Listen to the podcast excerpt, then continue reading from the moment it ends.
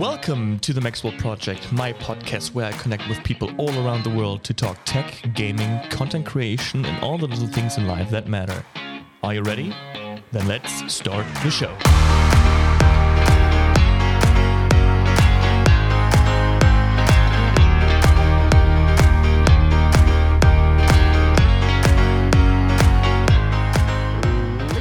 Welcome back to another episode of the Maxwell Project. It's season three, episode two, and we got the biggest LA sensation since the Rams won the Super Bowl and the bigger halftime show than Snoop Dogg and Dr. Dre combined could make it on Twitch. So we got Renz Sadiwa live on the show tonight. Welcome, Renz. How are you doing? I'm doing well, brother. What an intro. yeah, I'm, I'm trying to make it to make it appropriate to to my guests, to my fellow creators, and I think the the recent uh, happenings in LA made it a fitting a fitting topic to to connect it Yeah. to. So, how are you doing, man? I'm doing well, man. It's it's it's early over here and it's nighttime over there, but Yeah. we're good. We're good. it's I, I I love to to work um across the ocean with people like you. Um, I had others uh, from San Diego, and I had Jordan Pulmano from from Fresno, and it's I I just enjoy making it work for you and for me, of course. Um, but it's it's always it's always a fun time to talk to you West Coast people because you you're much more fun and creative than East Coast people. Oh wow, yeah. West West Coast, East Coast, right? Is that's always a thing, right? It's Tupac, always the Biggie. same. It's always the same. So you uh you, you live do you live in in downtown LA? Yes, yes, Oh I do. Um, I live in the heart of downtown LA, like um, where the city hall is. I'm Uh-huh. literally like a couple a couple blocks. Oh, Um. Staples Center is like three blocks away from me. oh wow. Or crypto, crypto, crypto arena. crypto arena. yeah, crypto arena. Um, but yeah, I live in downtown. I I, I grew up in LA uh, Mhm. pretty much my whole life. Um, I lived in like this little town. It's called uh, Rock. So Mm-hmm. that's where I you know grew up, and then I live you know with my wife. um, here Yeah. in downtown. But it's been cool so far. I mean, you know, for the past three years, that's you know, it's it's cool. It's chilling. Um, you know, ty- ty- typical LA stuff, man. It's Yeah. just like everyone's busy Mhm. you go outside there's like people doing photography and stuff and like you know just doing anything creative i think that's just the, I think that the- that's the something that um that I I mean I can I can speak on the East Coast only about New York. I've been like three or four times over there. Um, I've only spent three t- uh, three days in LA um, for a West Coast uh, trip we did like mm, almost oh my god it's two and a half years ago. Um, and New York and LA, as much as they are alike, they couldn't be much uh, any any more different than anything like you know it's uh, you got you got um like Times Square in New York you don't have anything similar like that in in downtown LA you, I mean you got it's true. you got you got Staples or Crypto uh, Arena that, which is very similar to to Madison Square Garden but you don't have something that is eye catching or a tourist Yes. attraction. Um so downtown LA for from a tourist pers- perspective is is quite boring to be honest. Yeah. No 100% that, that's right you know downtown la is kind of like like no one really goes to that like it's They not like work. an itinerary that you that's go to yeah you go to work right um but yeah i mean that's um you know that's the thing with la you know it's Mhm. either crypto arena or like our beaches you know the Yeah. santa monica Mhm. Hollywood, things Yeah. like that, Griffith Observatory. Those are the things that people go here for, for sure. and those places are absolutely phenomenal. We um, on the first night we overlooked sunset from Griffith uh, Griffith Observatory um, towards the nice. Hollywood side side, um, which was amazing. Made a time lapse and everything like the typical touristic stuff. Um, yeah. visited Hollywood, Beverly Hills, stuff like that. You know, went to every Starbucks possible. Um, but you know los angeles as much as it's business downtown there's so much more in the surroundings and the outer Yep. parts of los angeles i think that's where the interesting parts are um, Mhm. you know you, you you look at where um, where the SoFi Arena is. Um, that is in oh my god, what's what's the, that's that part of Los Angeles called again? I I Inglewood. Inglewood, yeah, right. And you know, you, you got you got all your your rappers and hip hop legends over of there. Of course, man. So Compton, many creatives. Yeah. Um, you you got Casey, you got Casey Neistat still, so that's a huge W. Yeah. Um, but let's talk about you. Um, first of all, I have to ask you, how old are you? Because you look like you could be coming straight out of high school. that's no, a great. that's a great question. A lot of people ask me that. Mm-hmm. I'm actually 18. Wow. I just, I, am just kidding, bro. I'm 26. Oh shit! you got me. I'm married, brother.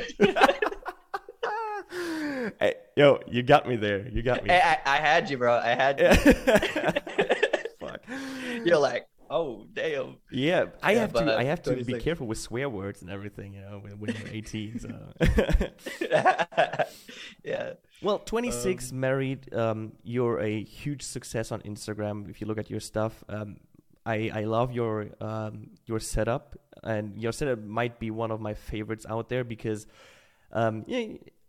I thought you would live downtown LA because your windows kind of suggest that, and that is that is quite nice. Uh, um, but um, you know, is is is that a hobby for you? Is that your are you a full time creative? Um, where what are your backgrounds? Where are you coming from? And mm-hmm. um, what made you go into you know the profession or you know the creative um, side of things? The realm, the yeah. creative realm. That's a um, good word. It's weird because you know bef- there's sirens in the back, like typical downtown LA. This is this is what happens. But um, you know how I got started in just content creation in general. Um, I started back in high school. So I mm-hmm. actually had a YouTube channel prior to my new one right now. I did like fashion, you know, the typical like stuff that like LA people do, right? You go to the thrift stores, right? You show yeah. little outfits, things like that. But it was horrible. I mean, if I I, showed, I might show like a little bit to you. I'll uh-huh. share like a, a YouTube video. It's horrible. But anyways, that's how I got started. Like in high school, that was kind of my creative side. I've always loved fashion. Mm-hmm. Um, and I did, you know, I, I liked, I liked tech and I loved tech at that time too, but it wasn't really the stuff that I was like making content for. Mm-hmm. It was mostly like fashion, um, you know, like outfits, things like that. And then, you know, after high school, I went to college, and my my background's business marketing and kinesiology. So I was oh, like, I'd rather I, I would go in the business world, but then if that doesn't work out, I'll just be like a personal trainer because I like working out and stuff like that. So that was kind of like what I did, right? So, nice. um, yeah, I went to college. I went to Cal State LA here in LA, and um, you know that's kind of what I did. And I kind of took the creative side, like mm-hmm. kind of you know behind right yeah but at that time i was still making content like um, i made a couple of videos with my friends because my friends were all creative as well i mean like living in la that's kind of like my friend's a graphic designer my yeah. friend is an actor my it's like the birthright you know, living yeah it's like and being yeah. born in california especially in los angeles yeah. you have to be creatively active creatively active yeah exactly so you know that's kind of like how i got into it and at that time, I, am not gonna lie, like there were a couple of of people that were like, at the time I was like brand new, mm-hmm. right? I didn't know. I picked up a Nikon camera. I didn't know what what aperture was, ISO, right? So I did these videos not knowing those mm-hmm. things. So like, it was bad, right? Like horrible, horrible, right? So I had a couple people say, "Hey, Renz, uh, maybe this isn't like your thing, right? Maybe you should you should dive into something else." And that's mm-hmm. exactly what I did um, after high school, I went to, um, you know, after, you know, going to my school and stuff, I ran into the financial services industry. So I'm mm. actually like, uh, like an insurance agent. Mm-hmm. So that's how I got from like 19 till now. And that's how I met my wife too. My wife, uh, I met in the industry as well. Mm-hmm. And then, you know, 2019, 2020, that's when I was like, man, I really want to get into this creative side again. right? I'm kind I'm kind of getting bored, right? That's yeah. that's mm-hmm. the thing that I was thinking. I'm like, I'm kind of getting bored. So um that's when I like picked up a camera and just like slowly, slowly but surely, I was like, okay, what can I do differently this time? Because my friends used to roast me all the time. Like um they're like, Renz, what, what are you doing, bro? Like, what is this footage? Because one time I shot like, um, my friend asked me for a favor, like, hey, can you shoot like a couple small videos for my Mhm. little project? And I remember I came back with the SD card. She like looked at it. She was like, she didn't want to tell me it was bad, but I could tell in her face. I was like, oh my god, I, I feel so Oh, embarrassed. damn. So you know, a couple of years ago, that's when I was like, okay, let's let's take it a little bit more seriously this time. Let's let's actually learn, you know, what these settings are, um, you know, how at the time I love films, like I Mhm. love watching movies. So part of my side is like how I see things, compose things is like Yeah. Through a movie perspective. So um that's kind of my mindset. I was like, okay, I want to make that type of you know content, like Mhm. film almost, film like, right? Yeah. So yeah, I started picking up a camera, I started doing a couple gigs. Um, the good thing is my wife shares the same passion as me. So she also takes photography and videos. She had her own YouTube channel back then too. So we did YouTube videos and stuff. So it was really cool. We that's how we bonded. Perfect. And then. Again, right? Like 2020 happened. Mhm. Everything went, you know, everything went to crap. Went to crap, right? Yeah. So Down the shitter. at that time that down the down the shitter exactly um and my wife me and my wife we looked at each other we're like man maybe we can start doing this photography and like you know taking this to you know where we want it Mhm. and that's kind of how I started my Instagram. My Instagram back then was just my personal account. Yeah. Um, it was just something I you know posted content on, and it was my personal. Yeah. Um, and and then I, my wife was like, if you're gonna take this seriously, you know, do it with like hundred percent. So that's when I was like, okay, cool. And not a lot of people know, but I didn't do tech content first.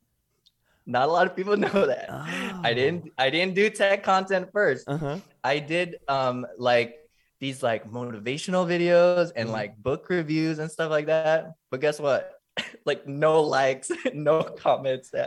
I did that for like at least one month where I just Mhm. posted like for 30 days like Mm-hmm. here are my thoughts on this book. Here my kind of like using my business background to kind of like Yeah. how do you do this? How do you do that? But that didn't really resonate with people, I think, Mm-hmm. just because there's a I guess I think with that you have to be really shady to make it work. yeah in some in some in some way or form right i Yeah. mean it's just a lot of, of of information that people might not you know uh, resonate with Mhm. right so at that time I I sat down and my desk set up and at the time i don't know if you see my, i'll show you my old desk setup it was literally just like a, like a small like ikea table and i had like somewhere. my imac Uh-huh. that was it right the, the classic just og setup You know, that's something. It's it's so funny. I think. Um, and before we go, I just want to quickly throw this. in, But you know, the pandemic changed so much about work from home Yeah. setups, or not even if it's not even have to be work from home, a creative setup, just or just a desk space for you to go through your paperwork.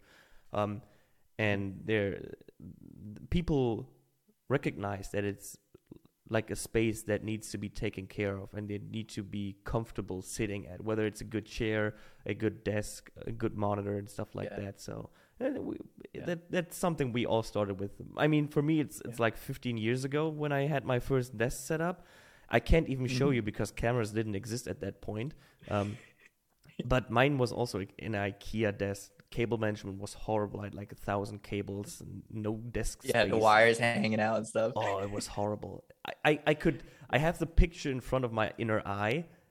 If I could pull that out and show you, you would throw up. It was the worst. Worst setup in Yeah. history. Was it roastable, bro? Was, was it like we Absolutely. roast you for that? Absolutely. There was there was no idea, no concept, there was no structure. It was just pure chaos. It was uh it was like 2004 uh, uh gamer setup with with a wannabe uh, high-tech monitor and dual screen setup from BenQ which was fucking awful. Um two types of mouse, a wired and a gaming one, and and I I I you, you can't make things up. I, I I couldn't make things up. It was it was just bad, and I'm glad there's no photographic evidence of that piece of trash. We we can't use that against you. No, no, I wouldn't allow it. I I think people would unfollow me for that. It's just pure pain. Pure Oh. pain. Yeah. That's hilarious. Yeah. um, um, and then you, and then you you slowly moved into tech photography, and then yes. I think you, you evolved now from tech into, or you incorporated more lifestyle. Um, you showed your trip to Dubai, and you showed some of your uh, professional video work and and for for lifestyle brands and stuff like that. So it's it's not centered around tech at this point anymore. I think you incorporate that lifestyle and tech factor very well with your desk setup and then the gadgets and everything. But um, Mhm. you're trying to be very versatile with with what you show and what you shoot, right? Mhm. Yeah, yeah. I think that's again, that's like what really shifted for me. Like that whole year, just Mhm. 2020 in general. It was like, you know, trial and error, right? Like for Mhm. you, you you started with your desk setup. At the time, you thought it was cool, right? Even- for me, at the time, I was like, "This is cool." Like I like got a little 40 by 30, you know, and an iMac. That was it. But I think, I think that's how it starts Mhm. right? Like you really have to experiment at first, trial and error until you really find, you Mhm. know, your groove. And I think that's how it is in life too, right? Like Yeah. even for me, I'm Mhm. Being in the insurance industry. Yes, it was amazing. Yeah, it's amazing. I'm still in it, Mhm. but I really wanted to do something where I can feel my passion Mhm. and also at the same time, you know, be happy. I think that's Yeah. most important too. It's like be happy with what you're doing. I Um, I but- wholeheartedly agree with that. Um, and it's funny how um, how things sometimes come together. Um, and I, it's funny that you mentioned, you know, being in the insurance company and being creative uh, at the same time, uh, because you know, insurance, um, and you have a you you do you studied business marketing, and I work uh, for a U.S. marketing uh, martech company, um, and it's funny how how uh, different industries follow or go after marketing and how you know business or insurance or in in FinServ in general is like very like tight and and, and strung up uh, industry like you know all white collar suits rigid, very rigid, yeah. and they all have, professional. they have all Yeah. they have a big tree in their butt you know being stuck up Mhm. with with all their terminology and stuff but when it comes to marketing you know everything has to be more more approachable from from other sides you know from from a consumer perspective and all of a sudden you know financial industries can be can be fun um, Mhm. but for Yeah. me, I, I just very quickly, um, I work in sales, and um, I I can I right now I'm incorporating being creative a lot more with uh, like LinkedIn video ad campaigns and stuff like that. You know, Mhm. trying to um, reach prospects and customers and stuff like that. So yeah, that's something. Yeah.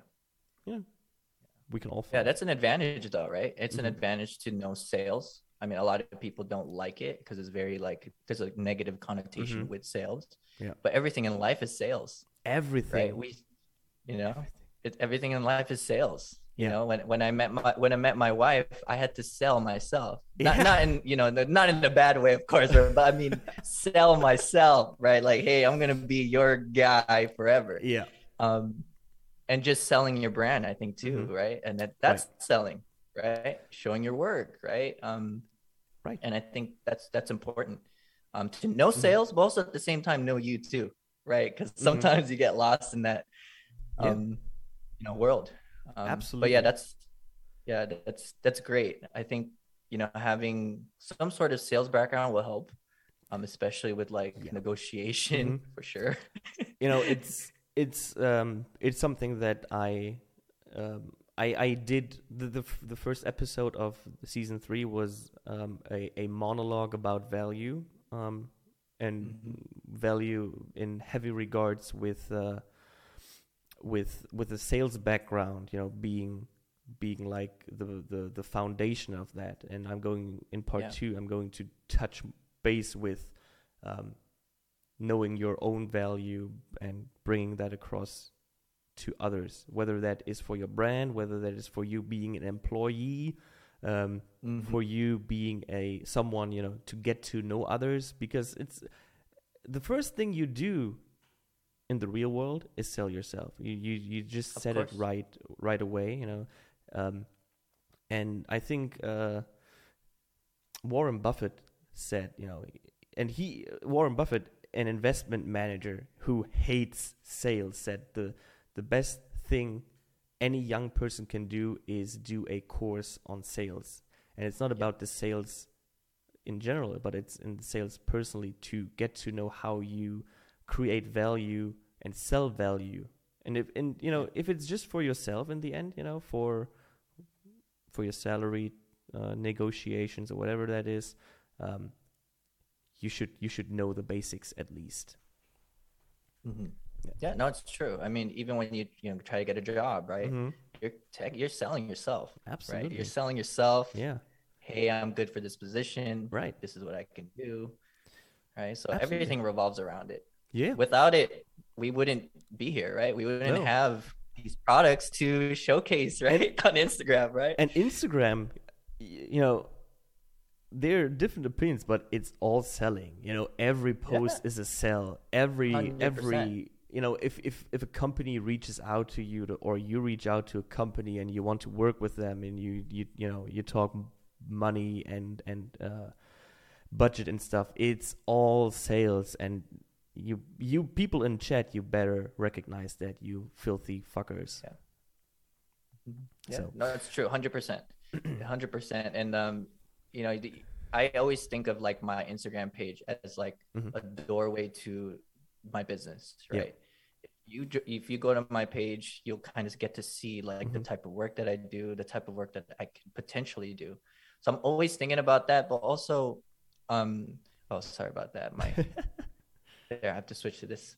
Um, I think a hundred percent has to do with uh, knowing your worth too, right? Like what you said, like just value, um, making sure that you believe in yourself because Mhm. a lot of the times in the beginning you're kind of like experimenting a lot, making sure everything is, you know, I, I, I think in the beginning, I think, I, I don't know if it's for you, but for me, I always cared about what other people think Mhm. I think I had a huge, huge problem with that in the beginning.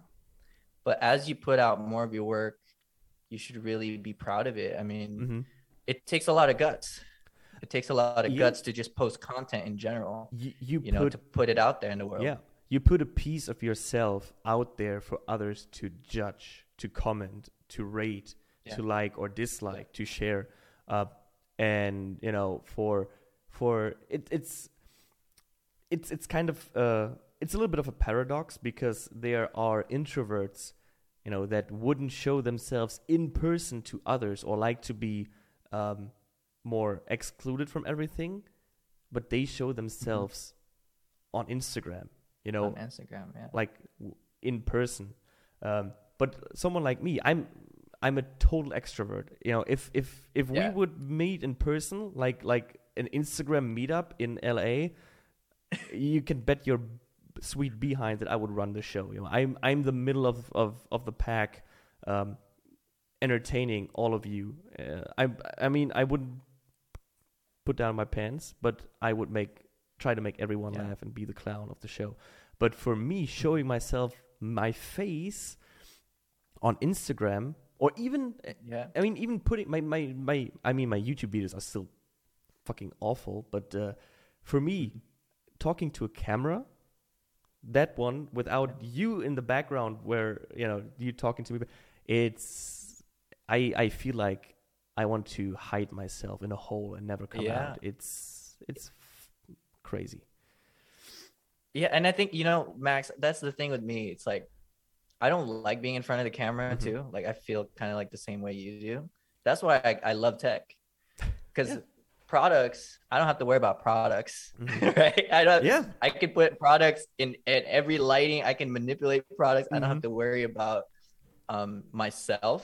I think that's what I love most about tech. Is just like I love this, Yeah. and hey, it's really simple to Mhm. take pictures and you know get the right lighting and stuff rather than like you know, going out and Yeah. and and doing a talking head. You know, it's it's much harder, I think. Fuck yeah. Um, but I think that that's the problem that a lot of creators have, right? It's just Mhm. like finding your your own voice, um, because it's very difficult.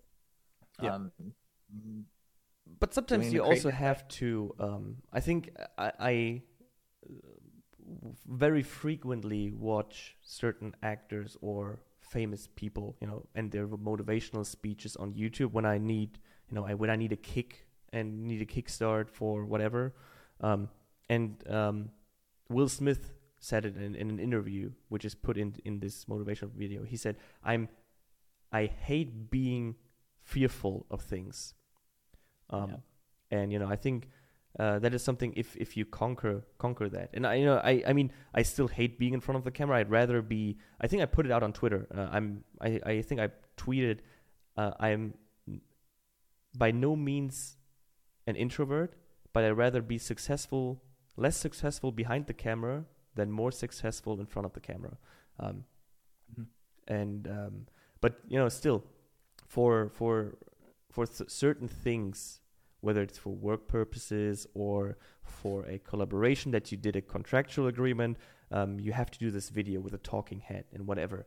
Um, you have to get out of your comfort zone you know and and mix it up and trying to get better at this you know because um, you cannot always run from these things and uh, all Yeah. and, and these are small things if you look at the big picture uh, especially when you look at the current situation in the world but still you know everyone has their hill you just just have to define your hill that you want to you know want to conquer um, for Yeah. me that is talking in front of the camera with no one in the room for you it might Mhm. be growing a beard Yeah, no, hundred percent. You know, when when I joined Max, I saw your beard. I'm like, man, I, I need one. You need I need one. My wife wants me to grow one for like the longest time. I always get it to the point where I have like a little bit of Uh-huh. scrub, and I'm just like, but the, the, the, big question is can you grow a beard have you tried um, you know, the longest I've ever had it was like, like goatees. You know, like Doctor Mhm. Strange type vibe. ooh ooh Yeah, yeah, yeah. Doctor Strange, dude. Yeah, he, he's a man's man He's a manly man. benedict cumberbatch Yeah. um hey, bro, he, he knew the ending. He knew the ending, man. A- of course yeah yeah hell yeah Yeah. um Yeah. but uh, you know for for me um i i during uh, Movember I grew this thick fluffy mustache and um Mm-hmm. in 8 days I'm going to Rome and it's still Nice. pretty fluffy um I'm going to shave uh shave down the sides and just go to to Rome with with a big fluffy mustache and um I will I will provoke anyone in inside any Italian people with my mustache but uh Yes. um, let me quickly, before we get into the next uh, topics, because I have a couple of them lined up, um, let me quickly Sure. address, address chat because Tilda Mill subscribed at tier one. Thank you, Tilda Mill, and thank you all for joining. Um, I think uh, Till said he would. Uh, he asked how much is your kidney. Um, he said his your your kidney your kidney would make him more creative. Um, and uh, oh god, yeah. Then now they're they're throwing shade at me for talking about mustaches again. Um, and then oh yeah, the the West Coast, East Coast. We got uh, Till the Mill Midwest gang. And then we got John in chat, Hey. East East Coast boy, one of the boring types of people. Um, then we have Michael Evans in, in Michigan. We don't want to talk about Michigan. That's like the the, the the the the lost ark of the world. Nothing's happening over there. Just snowy weather. Um, and there's uh, God damn it. Um, Well, let me let me ask you, Max. Do you Yeah. like Tupac or Biggie more? oh shit. Um, yo, I'm. I have to be honest. I'm. New York has always been my favorite city in the U.S. Yeah. Since the first time I, I've watched something from New York or, or about New York. Um, but in, in recent years, especially from a music perspective, um, I have to trend more towards LA. So I'm going Tupac, I'm going Snoop Dogg, I'm going Dr. Dre. Um, I don't know what Eminem did, did at the Super Bowl halftime show. He's from Detroit. I mean, he's he's I, he got strong ties with Dre and and 50 Cent, who's from New York. I think he's from the East Yeah. Coast. I don't know what he's doing over there. Um, They had a little bit. They had a little bit of both. Yeah. For yeah, Sure. but uh, I think, yeah, of course, it was all about uh, Dre and and Snoop Dogg, and it was a great show. Um, but it's for me, it's it's Tupac. You know, um, It's Tupac. definitely, yeah. You? hmm Yeah, of course. Of course, I yeah, of course. What- what- what do I I, ask? have to. God I have it. to rep, man. I have to rep. But I, you know what? I love Biggie too. Mm-hmm. It- Yeah. It's, it's like it's so weird. It's like asking like. I, I I think of it as like, do you like PlayStation or Xbox? Like it's like such a it's such a divided thing. Mm-hmm. Yeah. Like people, you know, make such a big thing. Big. It does not it, have but to be um, black or white. You know, it Yeah. gray. It's true. Hundred percent. You can. I have Tupac and Biggie in the same playlist, right? I I don't need separate playlists No. for East and West. Of course not. And you know, it's and and you have to be absolutely honest. '90s hip hop hits differently. Absolutely. oh, it does. Hundred percent. so The way it's made, the way it's produced, it's Yeah. on a different level, man. Yeah, yeah. That that's just pure creative goodness. Yeah. Um, okay. Um, Chad, if you have questions, just put them in. You know, we're always happy to uh, to to go after those. Uh, oh, and Nicholas uh, types the real question is. Let me. There, there's a drum roll. I hear a drum roll. There's a drum roll, right? Oh, yeah. Max wears the mustache. Um, still growing. You will get a picture next week when I'm going to Italy. I will put it on on Instagram. Um, okay, now into the good stuff. Um, you know, you, you and this is something that will align very well with you because you just mentioned you're into mu- movies, into film. Um, you know, if do you do you know the the um, YouTube channel Movie Flame by any chance? I think I've heard of it. Yeah, He- I've heard of it. So movie flame, he is a he. I think he was a um, f- movie producing student, and he's now doing all these analysis of trailers, like really cinematic analysis, um, and also analysis of scenes and how they're composed and why people are standing like this and that. Um, Yeah. and and there's so much storytelling going on, not only with hmm with the script itself, but also with the com- composition of shots and scenes. Um, and if you really look at this uh, in in whatever movie that is, uh, he he goes in depth in like Lord of the Rings, Harry Potter, um, and you can with with this the, with the composing of scenes, you can really um, enhance the characteristic storytelling of you know of a, a certain character if it's a main character or a side or whatever it is. Um and is is is that something that's also appealing to you in movies? Do you look at this type of things? Oh yeah, hundred percent. When you were saying that, I was like, I'm gonna bookmark what you just like told me. Because I watch a lot of Studio Binder. I don't know if you've Mhm. seen that channel. Studio yet. Binder. They break down Mhm. um like different composition shots um of each movie, and it's like Wow. it's kind of like that. Like it Yeah. breaks down every single.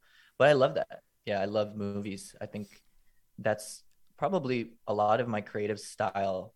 I take a lot from Mhm. from movies of like what I see, um, composition, even like the grade, like Mhm. colors. hmm Like Wes Anderson, oh my gosh, he has like the most beautiful colors. Like, have you seen any of his movies, like The Grand Budapest Hotel?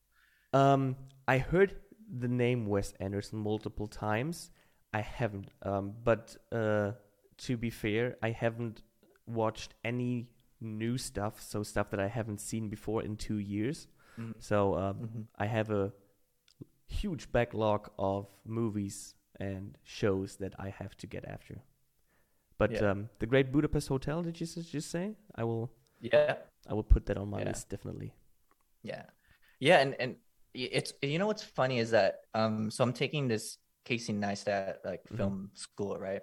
I signed up for it like two weeks ago. and Mhm. I just wanted to see his approach to to filmmaking and Yeah. how to tell stories because I think you know even through pictures through videos we're all telling some sort of story even a Mhm. review is technically a story if you really think about it right you have your beginning you setting up what the product is. Mhm. Then you have Act Two, which is the body of the you know the body Right. of the review. Yeah. And then Act Three is kind of like the bow, right? How do Yeah. you wrap everything you just said, and then boom, credits, right?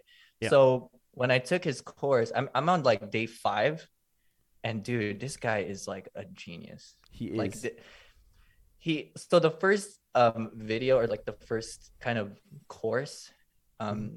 his his mentality is first of all gear doesn't matter the Right. first project that we had was everything you're going to shoot this for this first like little project is all through your smartphone mm-hmm. no no fancy mics no fancy cameras no fancy lenses just your phone and um and he came up well he said find an idea and then he was like how are you going to find your idea you're going to go right outside and you're going to find ideas Yeah. so literally the whole course is like he goes outside in new york and he basically finds anything that's interesting to him and tries to come up like let's see if i can make this into a film Mhm. so this guy, I'm like, I'm kidding you not, Max. I was like floored because the minute he goes out, he's like, "Oh, you see that little buzz saw there? Oh, they're making a lot of noise. Hey, I can make a movie about New York and how I can never make videos because the, the audio's too loud." He turns, he turns like right away. It's like he sees that, boom, I could turn it into a story. Yeah. He he goes to the this um. He's because like in New York, um, there's Chinatown, right? And a lot of people sell like the counterfeit handbags and Mhm, Rolexes, right? And he saw that and he was like, I can make this into a movie. I can turn this into like a three act movie where I can like um buy a buy a bag, make it into a guy. And it's like it's stuff like that that really um inspires the heck the heck out of me because for one, he finds things that is just so simple and ordinary and he turns it into something incredible. He he um know? when he still did his daily vlogs, every vlog was a mini movie. Everyone.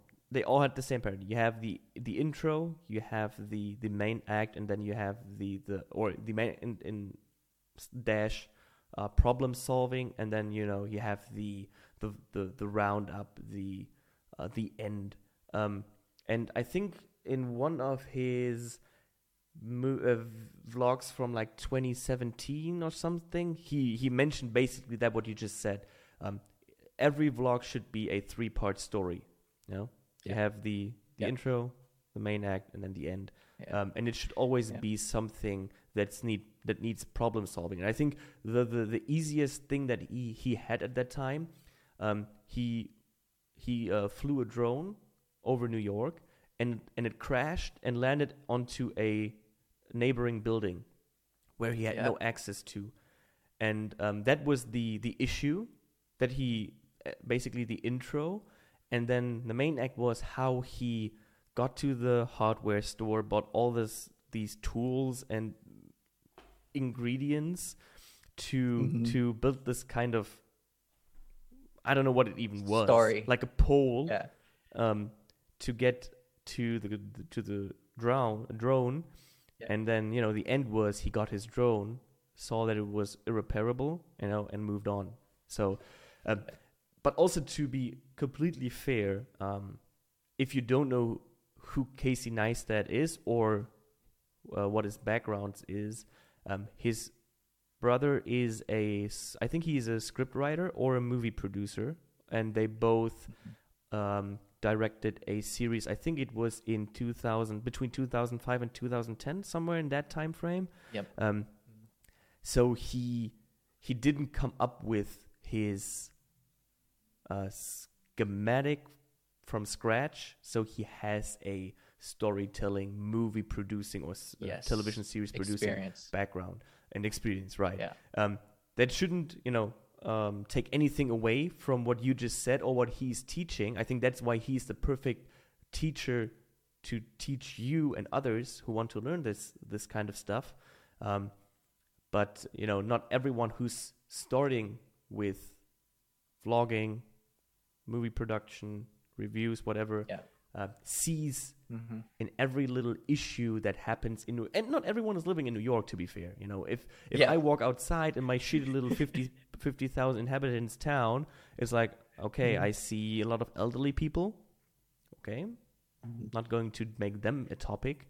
Uh, I could, you know, make a. I could make a video why the fountain the fountain is not working, um, Yeah. but I don't. I don't think that would interest anyone. What's happening in my piece of shit town over here? So, um, I could try. Maybe I give it a try sometime. Um, uh, but you know, there. Besides that, you know, in LA, of course, you will probably get a million stories each day if you Yeah. walk. Yeah, I don't know. Hollywood, Beverly Hills. You walk down the beaches, whatever it is. You you will find something to to tell a story about. Mhm.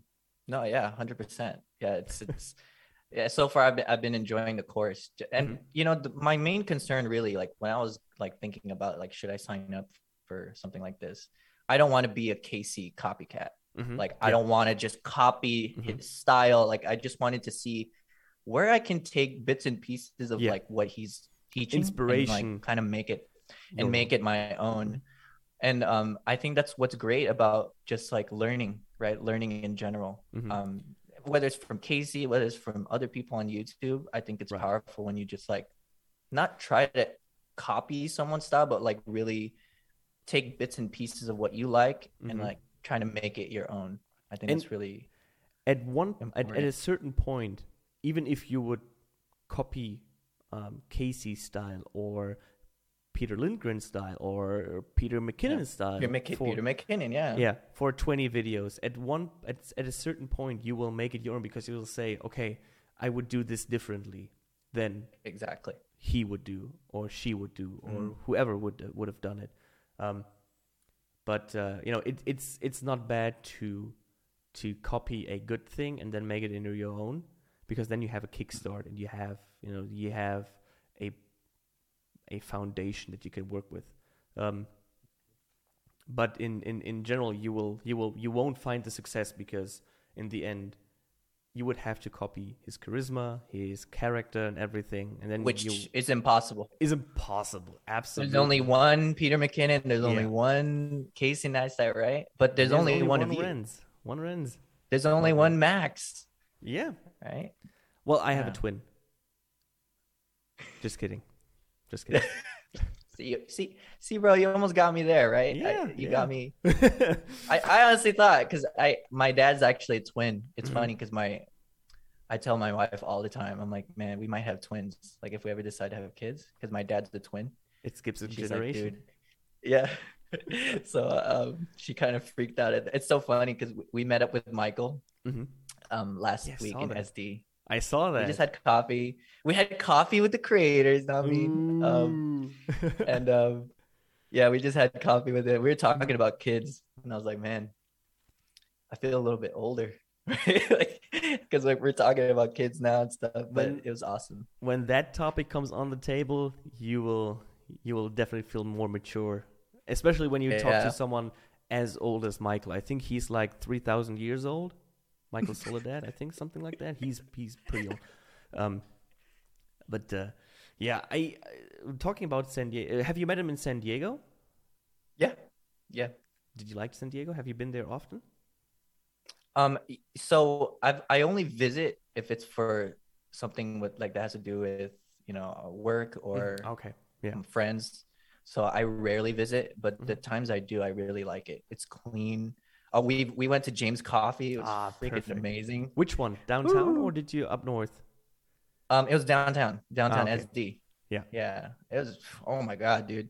The bottle is nice. I got a little like the the soft cushion for it. Man, this is good. The honey vanilla, whatever I got. Mm, such a good. And I'm not much of a coffee drinker. hmm My wife got me into drinking coffee. She's like addicted, dude. Like Bad we have influence. an espresso.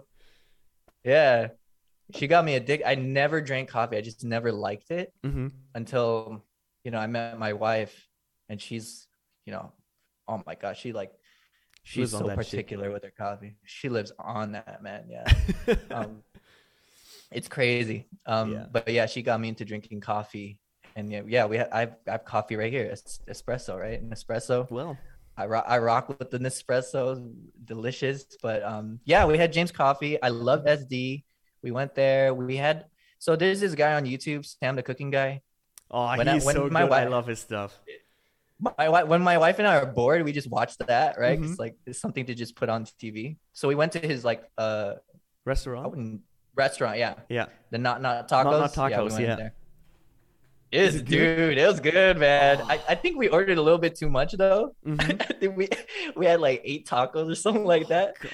Oh my gosh! But I every each taco was was crazy. Mhm. He had a cheeseburger taco. He had like um like a Mediterranean taco, pulled pork. I know it's late over there, Max. Might might need some uh, late night late Yo, night snacks. I, I, just to give you a, a little example on how small this place is where I live, I can't get food on a Saturday night after 10. really Might, if I'm, if I'm lucky, I get food until 11. Um, Mhm. And I'm not talking about McDonald's or Burger King because they are open like 24 7, but that's, the, I do not consider that as food. It's, that is Yeah. listed as horrible. yeah So, yeah. You're very particular. You you you have a you have a certain standard. Yeah. But you know, if, if if if I had a Five Guys or something like that, I would go there definitely because that that is. Uh, that might be we, we have a couple of Five Guys over here in Germany, and I've I've been to them, and it's worlds apart from McDonald's. McDonald's over here is just like yeah, pure oh, shit. Do you guys have Shake Shack over there? Uh, no, no. No. no. oh, but I dude. I've been to Shake Shack in New York, um, and it's Mm-hmm. oh god, that is something I could eat there every. I know why some of you American fellers are a little bit overweight because you have Shake Shack, you have Five it's, Guys. It's, it, yeah, it's true, man. Sometimes on the same block, bro. Mhm. We'll have a Five Guys. We'll have an In and Out down the street. We'll have Shake Shack. Even here in like downtown, we have a Shake Shack down the street. It's very Oh hard. God. Tempting, man. Very Do you have tempting. Chipotle in, in, in the neighborhood? Yeah, yeah, yeah. Chipotle's right next to Shake Shack. Oh my god. what what do you prefer? Is it is it is it is it a burger or do you do you crave for a burrito or do you do you prefer tacos? What what is your favorite? If you had to choose one of those three If for I the rest of your choose. life. Oh man, that's hard. I'll probably go for the burger for sure. I, I'm more into the salty type stuff. Mhm. My wife is like into sweets, which is very dangerous. That's why she choose after, you. ap- yeah, after we eat, you know, Shake Shack, she'll be like, "Oh, I want donuts." Crap. Oh, damn it. We're gonna have to order some. But yeah, if I had to choose, for sure that. Yeah. It's and it's hard. You know, people ask me all the time, Shake Mhm. Shack or In and Out. dude, it's like Ooh. PlayStation and Xbox, dude. It's like it's like almost it, it's like such a divided thing, but Mhm. why not have both? And and you know, In and Out, Shake Shack, Five Guys. That there's some religious people Oh, for yeah. for each brand that will crucify you if you say the the wrong thing about that particular. I'm brand. sure there's a private like Reddit group like that's just dedicated to just crapping on In and Out and Shake Shack. And, Absolutely. like memes and shit and everything, and they just Yeah. go ham bone. God. yeah, Yeah. but yeah, we have a lot of those here. Yeah, th- those are those are probably our main three, like Five Mhm. Guys, In and Out, Yeah. um, Shake Shack for sure. Is In and Out main. In and Out has the animal burger, right? Yep, the That animal an- fries and the animal Right. burger. Oh Yeah, God, That is just yeah. that is something Yeah. the, the the animal sauce is something Yeah. I just I would lay myself into a tub of. It's that I'll send you some, bro. Yeah, do it. Um. Oh, we we we have someone in chat. Till the mill says, "Fuck in and out." Oh, I, I knew it was gonna happen. Someone's gonna say it, man. Someone's gonna say it. He says, "All my homies hate In and Out. Five Guys is my nightmare. Everything's soaked in peanut oil." he has some strong opinions on that. I Oh, know. fuck. Jeez. Are you sure he's not in that Reddit group? He's probably in that. He's probably the creator. He and his homies are the creators of those. He's the mo- he's the moderator, bro. He's Yeah. the moderator. oh, great input, Till. That that that is amazing. Love that. Um, Um, but you know, um, I th- how how tall are you? Because I think um, Michael is about five six, five seven, something like that, maybe. I think I'm about five five eight. Yeah. Yeah. So he's a little bit shorter than you, right? Mm-hmm. Yeah. It. it's cool to it's cool to meet him in person too because like it's such a trip because you know back when I back before I started my tech page he Mm-hmm. his videos I watched a lot right I got some inspo for my desk setup so for me to like meet him in person I was like I, I watched you on YouTube yeah a little starstruck. Yeah. yeah, Yeah, a little a little starstruck but not too much you know it's kind of like this He's chill. cool. he's like he's like extremely he's like he's like a, a brother you know Mhm. that's what I, th- I thought of him as And, Yeah. yeah we had we had a cool chat she Mhm. was my wife was like asking him a lot of questions about you know family and stuff so it got it got, it got really cool um, The- the- and i the- like i like stuff like that Oh, definitely, definitely. I, you know, uh, Yeah. you know, the, the pandemic messed up a lot of my plans. I would have been into the U.S. like multiple times over the course of the last two years, and my new um, employer uh, is uh, is in San Diego. Um, Oh, nice and when I had the onboarding, if the pandemic didn't happen, the onboarding would have taken place in San Diego for like, I don't know, four weeks or something. Um, and uh, I've we all we each year we have a kickoff event that is usually in the U.S. and that of course because of the pandemic didn't happen. You know that's why we're going to to Rome, which is totally sad. Sorry. Mhm. Um, no, but um, um, uh, when when when um, before I got into Instagram, uh, I I browsed Instagram and I was looking for I I I saw this Peak Design duffel bag, and um, I saw that before I knew anyone from the tech scene. The first one I really knew was Michael and Matt Envision, um, but oh, of course Weeks before that, I checked YouTube for the Peak Design duffel bag, and the video that I found was the video from Michael about Adobe Max, where he took that duffel bag, and it's it's like that's great that's such a coincidence, and uh, I think I mentioned Yeah. that to him, and it was like Yeah. uh, like a like a little bit of deja vu when I heard him talk about some you know something like the Adobe uh, like um yeah like Adobe Max and you know stuff like that. So it's kind of funny. Yeah, yeah, it's cool. It's like almost surreal because you know when Mhm. you're when Yeah. you're just constantly you know on Instagram, you're connecting with like a lot of great creators. Um, like. Liz, you know, Liz and I are, are great friends, and Mm-hmm. it's it's cool because you get to meet people that you know do the exact same thing as you and love to be creative, love tech. You know, I think that's that's something powerful about that. Um, It's especially in the last two years, it's connecting so many like-minded people around the world because it doesn't matter Yeah. if you're now in LA and like me in Germany. You know, we're connecting now, and I connected with over Instagram, but also you know via Zoom with so many other fellow creators, and got to got the chance to pick their brains and just you know get to know them um, in a you know private private conversation. Right.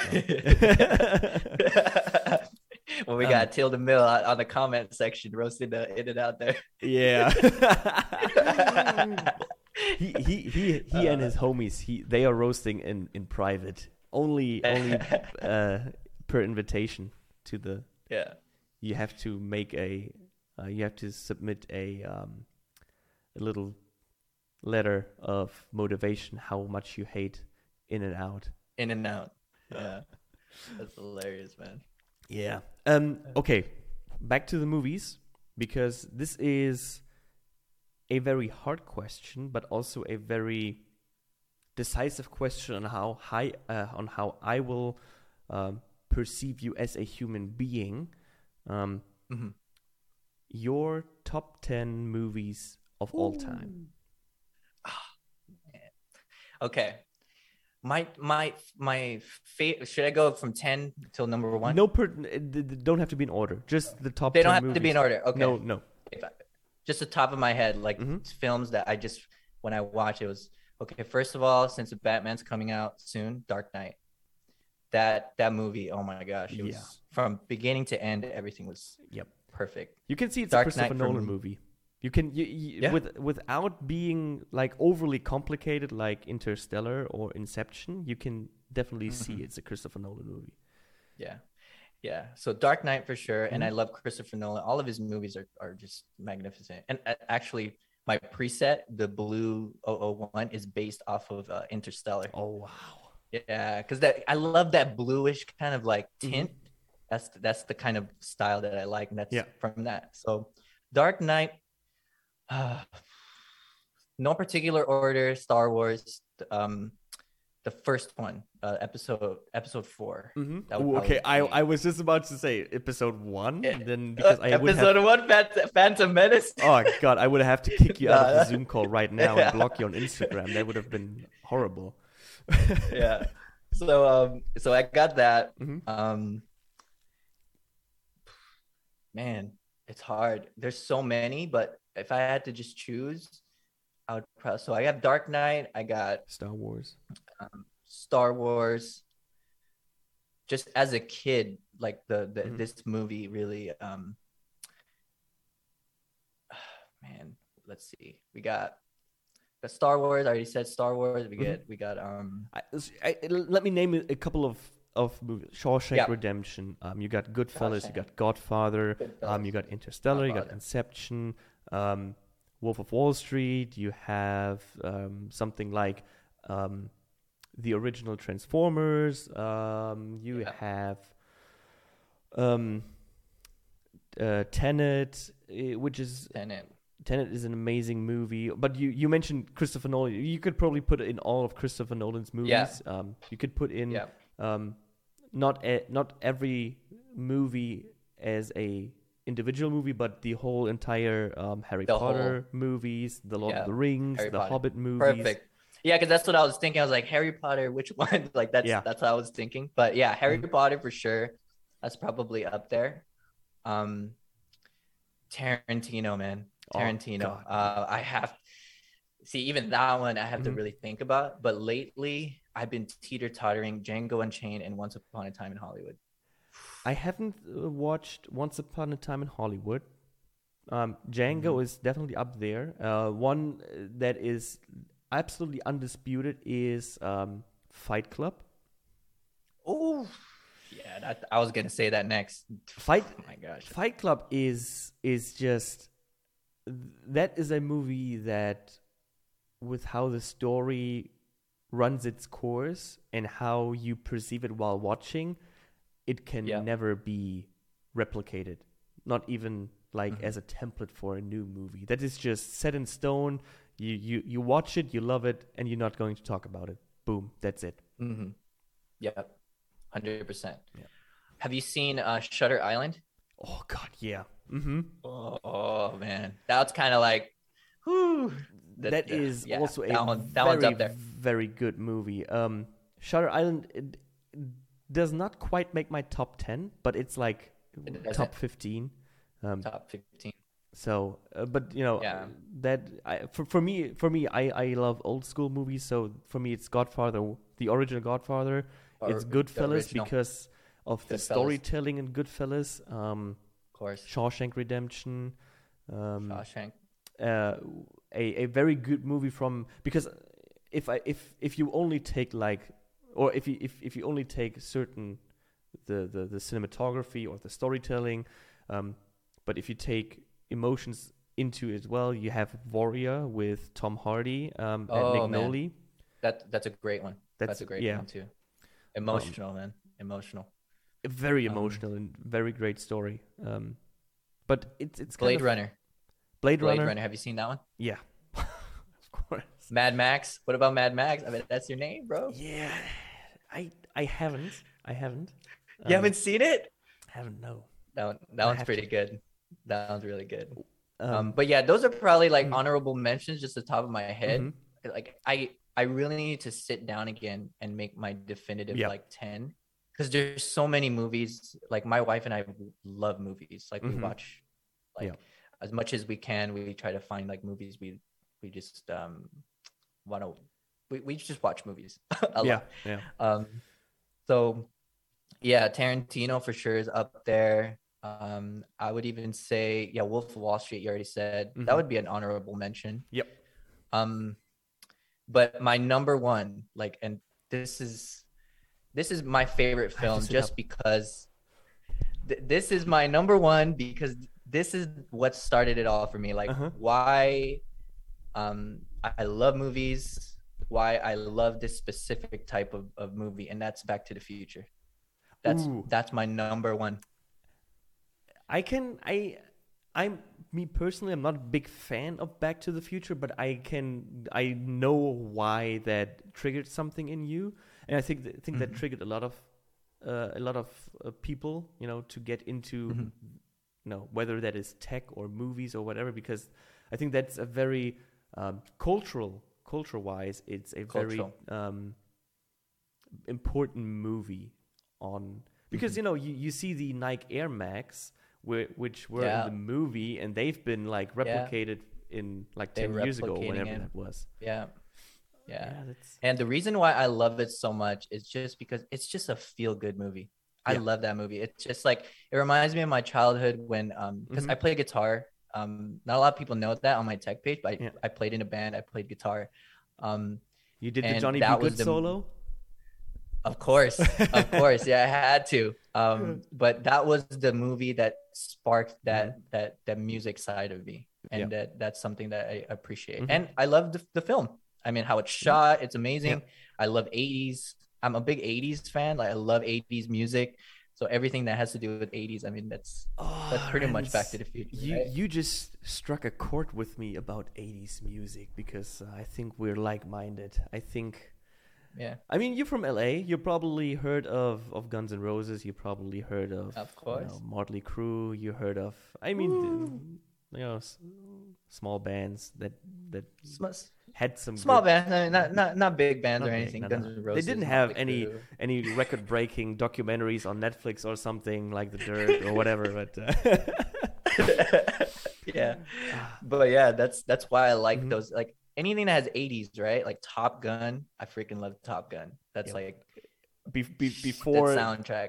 Before Tom Cruise uh, went into Scientology and he was still a good dude. in- in the- Uh, yeah, Uh, Top Gun is good. Yeah. Top Gun is really good. Maverick. Top Gun's is sick. not- yeah. You can't but go yeah, wrong an- with it. anything 80s, anything 80s. Mhm. Um, most recently, um, it's it's weird because I love different types. I, I love different genres. So I like thriller too, Mhm. but um, Get Out was was something that I like look back on. I'm like, nah, that one's really good. Like Yeah. thriller wise. Mm-hmm. Um, have you seen Have you seen that one? Yeah, no, No. Oh, No, dude, I have have to see that one. I will put. So that on my list. Jordan, uh, you know Key and Peele, right? Like Jordan and, Mhm. and uh, yeah, yeah. Jordan Peele wrote Get Out, wrote and directed, and he's like a comedy writer, right? He's like a comedian, yeah, but right. Get Out is a horror. God. Yeah, It's- he dives into it. It's good. It's that's you Really know good. Again the perception of some people if whether they're comedians or scientists or whatever you know. Um, a good example is also Lex Fridman, who is like incredibly intelligent, maybe one of the most intelligent people of our generation. But he's also very Yep. entertaining in his podcast, and he can you know. Usually, you, you would think a very intelligent person is awkward around other people that are maybe not that smart or have a hard time to explain a very hard thing in a, in an easy fashion. But Lex Fridman does a really good job in you know entertaining, educating, but also being very intellectual about everything. Mhm. Yeah, there's there's a lot of movies. Do you have a guilty pleasure movie? Like, uh, like you have a you watch it, but you're like, uh, I don't, I don't know about this one, but you just love it anyway. Yeah. Um, it's so a quick detour. I hated. Adam Sandler for most of my life because every movie Really? that he does is the exact same thing. He Oh yeah, it's him. is yeah, he, he either is rich and has a hot wife Yeah. or Yep. and and he got he's got everything going for himself or he's the absolute an, an absolute motherfucking asshole still Mm-hmm. getting you know still being the good guy in the end no matter what he Yeah. does you know he's And, he, and he's somehow a doctor or a dentist in like each movie. and he's like, he's dude, what? he is but but i found an appreciation for adam sandler um Mhm. for his movies because how he treats his peers.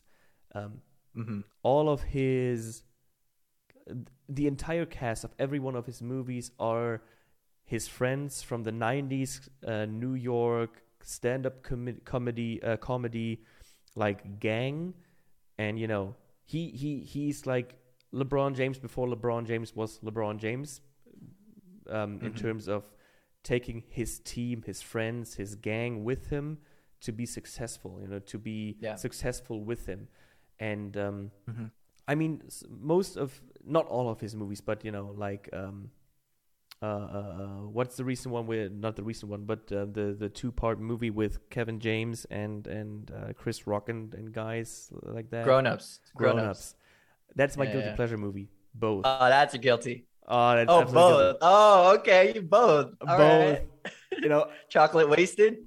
Ah, it's it's like you know I'm I'm I'm sitting you know could be could be the case after we end this call that I take my laptop to bed and I just throw uh, throw Netflix on with grown ups and just trying to go to Yeah. sleep and it's just like I will Yeah. laugh my ass off uh, but I saw this movie like 50 times over the course of the last months you know it's yeah. it's an easy movie it's still funny um um but besides.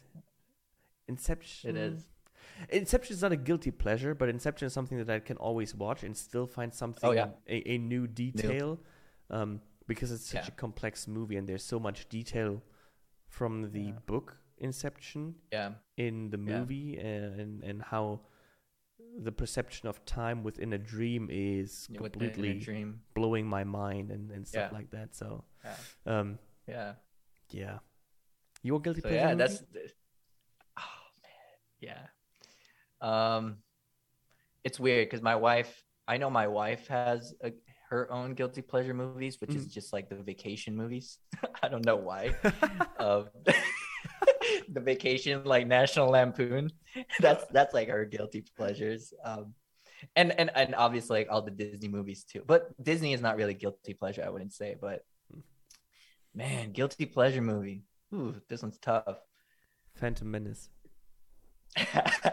yeah, dude, it's it's it's, Jar, it's Jar Jar, man. It's That- Jar He does it for me All the way. Oh my god. all the way. Poor guy. Um, you know what? I probably would have to go my guilty pleasure just because I love watching it over and over. There's probably two since you Mhm. named two: Pineapple Express and um, Anchorman. Oh, Anchorman is good. I- Anchorman Yeah. is a good one. Yeah, I haven't watched Yeah, that in Anchorman. years. Yeah. Will Ferrell is so fucking funny. Do you know his Yeah, com- his speech for the uh, at the Kennedy Center? No, he's I haven't seen it. Okay, so um, he's accepting his Kennedy Honors um, uh, trophy or award, and it's like this. I think it's this bust that he receives on on this like little stand or table, whatever it is, and he drops it, and then he goes on a like twenty minute uh, monologue, thanking you know family, friends, peers, directors, whatever. Um, but in a very fun, it's it's so funny that it's almost awkward for the audience because they they could laugh at every joke that he makes, but at some point they're like probably having tummy ache Yeah. because of the laugh. Yeah, because it was just so funny. And in the end, um, he's addressing his wife. You have to check Mhm. it out. It's super funny. Um, he's like a, mix of shouting at her and apologizing to her and then thanking her. Yeah. It's he's he's Yeah. just you go through the mo- the emotions with him. It's it's amazing. He's a very he's super entertaining. One of my favorite enter- entertainers. Yeah. Yeah. Will Ferrell. Yeah. Step Brothers, man. Oh yeah, that's that's Yeah. Step Brothers is hilarious. Step Brothers. that's a really great movie. Um, But um yeah, I mean, those are guilty pleasures for Mhm. sure. But when it comes to like, you know, cinematic, since we're on the topic, right? Mhm. Like um cinematic movies that I catch myself watching over and over. Mhm. Um um Interstellar, Oh, just yeah. Just how it's made is just Mhm. unbelievable. Grand Budapest Hotel, the Wes Anderson movie. I might check out Oh. that after after we we end this. Yeah. You got me really Yeah. intrigued about that.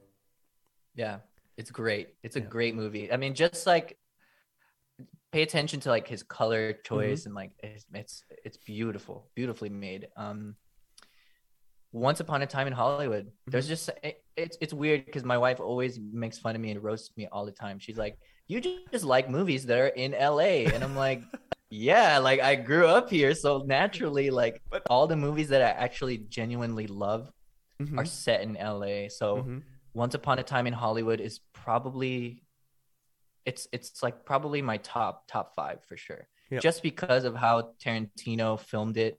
Um, he closed down Hollywood Boulevard, and he Oh, restored wow. one. He restored the whole street to turn into like 19, uh, I believe like 1950, 1960 or 70. He turned that whole street like, and I love stuff like that, like nostalgic. That's the kind of stuff that I'm into, and how it's filmed, how it's um his choice Mhm. of of of shooting in film rather than in like digital. Mhm. Um, that's Yeah. that's the type of stuff. But That is something- recently, Mhm. Yes, sir. yeah, Go ahead. recently, Euphoria. Have you seen Euphoria yet? No. That oh my gosh, man! It's I'm I'm, how I'm, it's I'm on your shit list right now because I haven't watched so many good movies. I have, yo, I Yeah. have to, I have to get that that. that one's a show. That one's a show on Oh, okay. HBO Max. It has Zendaya in there, um, and a couple couple people. Drake's the producer for that show too. Mhm. But dude, it's it's beautiful, beautifully made. The show is great. Like the writing is incredible. Mhm. And this season, so it's the second season that that we're in right now, it's about to end actually tomorrow, I think. But it's shot on a 35 millimeter film. Oh, I love and the the, the type of film um that they picked is like Kodak. I forgot what type of film it was, like a Kodak something. Mhm. They haven't made it since like the 80s or something like that. So they just they contacted Kodak, the director Sam Levinson. He contacted Kodak. Hey, I want to shoot this entire season Mhm. in 35 millimeter film, and it's beautiful. His like cinematographer, the lighting. I mean, if you just search up Euphoria, you'll see Mhm. like images of it. You'll see what I'm talking about. The colors are are amazing.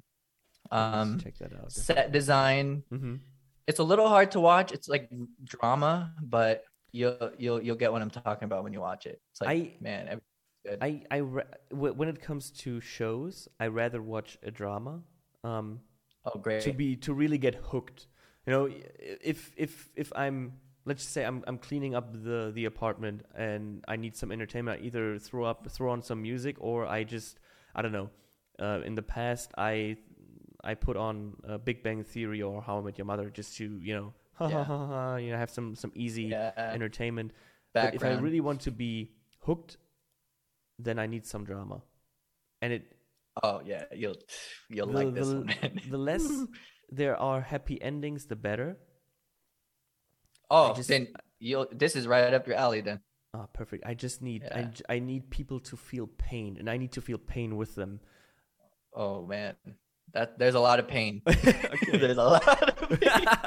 watch it, bro. Just if, if you could watch the first two episodes and you'll know exactly what I'm talking about. Okay. It's But that's that that is a, a a thing.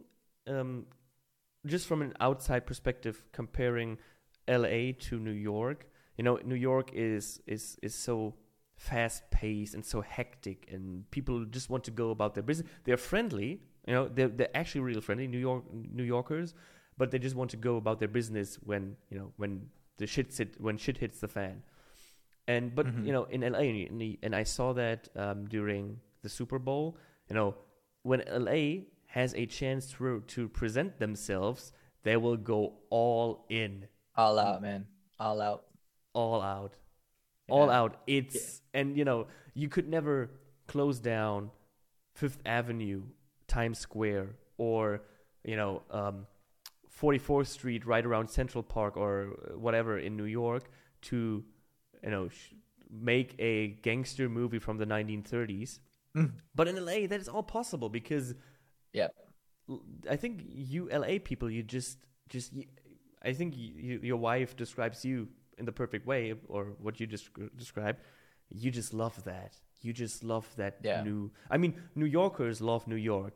especially when it comes to basketball, movies, music. Yeah. New Yorkers think they they they know it all, and most of them are very Yeah. knowledgeable about a lot of things. Yeah. Um, Yeah. but they won't go all out for a movie about New York, But- just like LA people would go out. Yeah. Yeah. I'm I'm I'm obsessed. Like so it's so funny because my wife calls me out all the time. So we watch Transformers, the very first Transformers. And remember that scene at the end where Optimus Prime is fighting Megatron? Yeah. It's literally down the street. Like this window, No. if you look outside, it's is there. That's where Stan Witwicky gets the cube and like God. it's right outside. So my wife and I, we always she always makes fun of me like, oh, you only you only you only like this movie because it's it's down the street from us. Like, yeah. Um, That's hilarious. but yeah, it's so it's cool though. Like when Mhm. you um, when you just appreciate your city. I Yeah. think that's that's that's where I grew up. You know, I grew up Mm-hmm. in LA, and of course, you know, it's not the perf the perfect place. Like we help, we definitely have problems. Mhm. My city is very dirty. Um, our homeless, you know, um, homeless people. There's a lot, Mhm. right? Um, where I grew up, because I grew up in middle, like in my middle school, I literally grew up in the hood. Like, oh, really? um, in middle school, I was probably like, uh, when it comes to like um, predominantly Latino, Mhm. we had a predominantly Latino community. So Mhm. there was like not an like not a lot of Asian people like me. I'm Filipino, so I'm kind of like a mix of like Mexican and you know Asian, because my language it has a lot of you know um, um Spanish, Mhm. right? Like basura is the same is how we um you know say it too. Yeah. But yeah, just growing up in the hood, you know, um, making sure that I don't get mugged, get get shot, right? I mean that's that's a predominant like that's Yeah. that's what happens in hmm I remember in sixth grade we had a lockdown because someone was getting shot right outside my school, right outside my middle school. Wow. So like Yo. growing up in that environment, yes, it's like LA, right, in the movies, Uh-huh. but um there aren't it's not the most perfect place for Mhm. sure, but it definitely shapes your perspective. Um Yeah, I would you know, guess that. Yeah. You know, Yeah. we have very different upbringings because the most dangerous thing that I faced when I was younger um, was not, you know, getting mugged or getting backstabbed or whatever. I think the the most um, dangerous thing that I faced was getting maybe getting run over by a cow, you know, that got that got on the loose. Um, yeah. but you know i it it's where where i grow up grew up is as harmonious of countryside as it can get it's so boring it it it's really it's that boring that the the cities here and the city's representatives they want to make it an old place area where only old people live it's that boring we almost have no places to party over here. They're all closed down. Um, everything that is built, every new building that's in, that's getting built is for elderlies. So, you know, I and the good thing is, if everything goes well, you know, I will join you on the West Coast next year, and I will Oh, be yes. very close to you.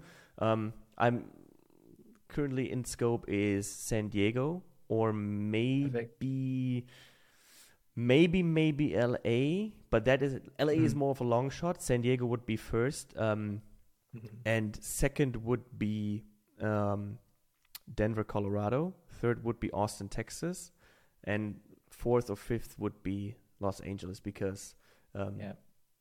it's. I mean, I tried to get an Uber just from uh, we when we stayed there. We had to go like from from a little bit uh, outer city to downtown. Um, we wanted to go to to Staples, and we thought of getting Mhm. an Uber. And I think for like four miles, it was like two hundred dollars for the Uber. It was like, Mhm. nope, not gonna do that. Yeah, yeah, that sounds about right. yeah, during like rush hour traffic. God damn. Maybe not two hundred dollars, but I would probably say like thirty bucks if it's really bad. Thirty to forty dollars, yeah. But yeah, know- that, that's know. that's the one thing too. Traffic. Yeah. I know Traffic's ma- just maybe it was a here. it was a, a longer distance, but I know I, I remember looking at the Uber price and they they uh, calculated like two hundred bucks. And I was like, "Fuck no, we're taking the car. Fuck you, and we're going to pay for parking."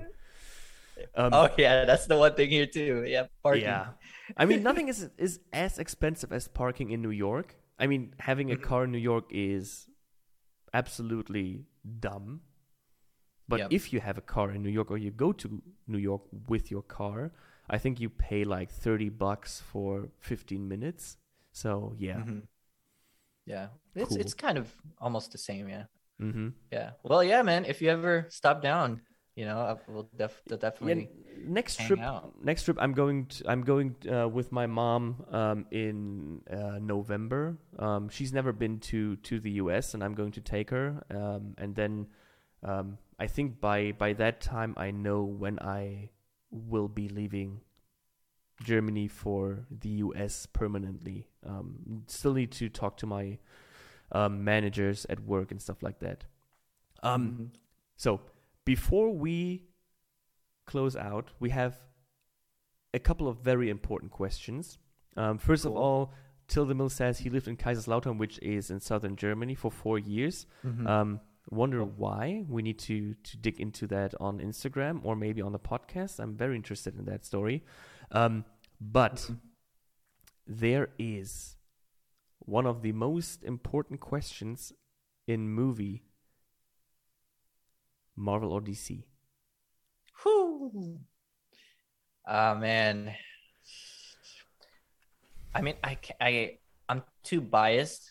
I just love Marvel. Mm-hmm. Um, but I appreciate DC because I just watched Peacemaker Mm-hmm. on on on HBO Max, and that's a solid DC show. But I would pick Marvel for sure. Yep. How about you? Yeah, it's it's just, I haven't touched a DC movie. Um. The thing is, I know DC comics, and Mhm. I would say DC comics are better. Yeah, they're Um, darker for sure. That's the type of stuff way you like, right? darker. Pain. There's a lot. Yeah. There's a lot of pain, bro. Mhm. right, and um, and the the the whole DC universe in terms of, um, if you look at you know a a TV show like Gotham, which is basically Oh, yeah. the, the the prequel to to Batman, is amazing. It's Mhm. so good because it's um and this is cinematography that's color grading. It's always dark. It's it's it's basically shot like a drama but it's not actually a Mhm. drama. It's more like action like a, a mix of action and drama because you know where this is going and every episode it, it never has an happy uh, a, a happy ending. And this is what i like about dc it's all it's mostly dark but i rather have the tv show gotham and the comics than any dc movie but marvel Mhm. sometimes marvel is too like too um outrageous about certain things you know it's it, it's always getting bigger and and better and and Yeah. more explosions and Yeah. more superheroes and it's if Mhm. if if if i only take the movies like iron man 1 and 2 um and and those who are ex or where where other marvel superheroes are not included like the the individual movies Mhm. i like them more than those who are The- the- featured with like um, Captain America and Iron Man and Yeah. Ant Man and Spider Man and I don't know who Yeah. because you, at some point you can't follow the plot anymore because Yeah. it's all over the place. Yeah. No, I mean, I, I totally agree with you. I think that first Iron Man movie was one of the first movies I actually, because when I sat down, I mean, how old was I? I was really young. Like, Uh, damn, I 2000, was Iron that 2008, right? Yeah, Iron Man one is Yeah. 2008. I remember watching that movie and I was like, dude, Iron Man's freaking cool, man. Yeah. I like Iron Man more than Batman. I remember I said that. I was like, I think I like Iron Man more than Batman. And then Mm-hmm. Yeah. Dark Knight came out, and I was like, oh, yeah, never mind. yeah. I like Batman. Yeah. But Iron Man was special just because it felt real. Like this dude can actually like mm-hmm. become something like this. Yeah. And just how badass uh, RDJ is, you know. Oh god damn it. He he he's he's a beast, he is you know, in that movie. Mm-hmm.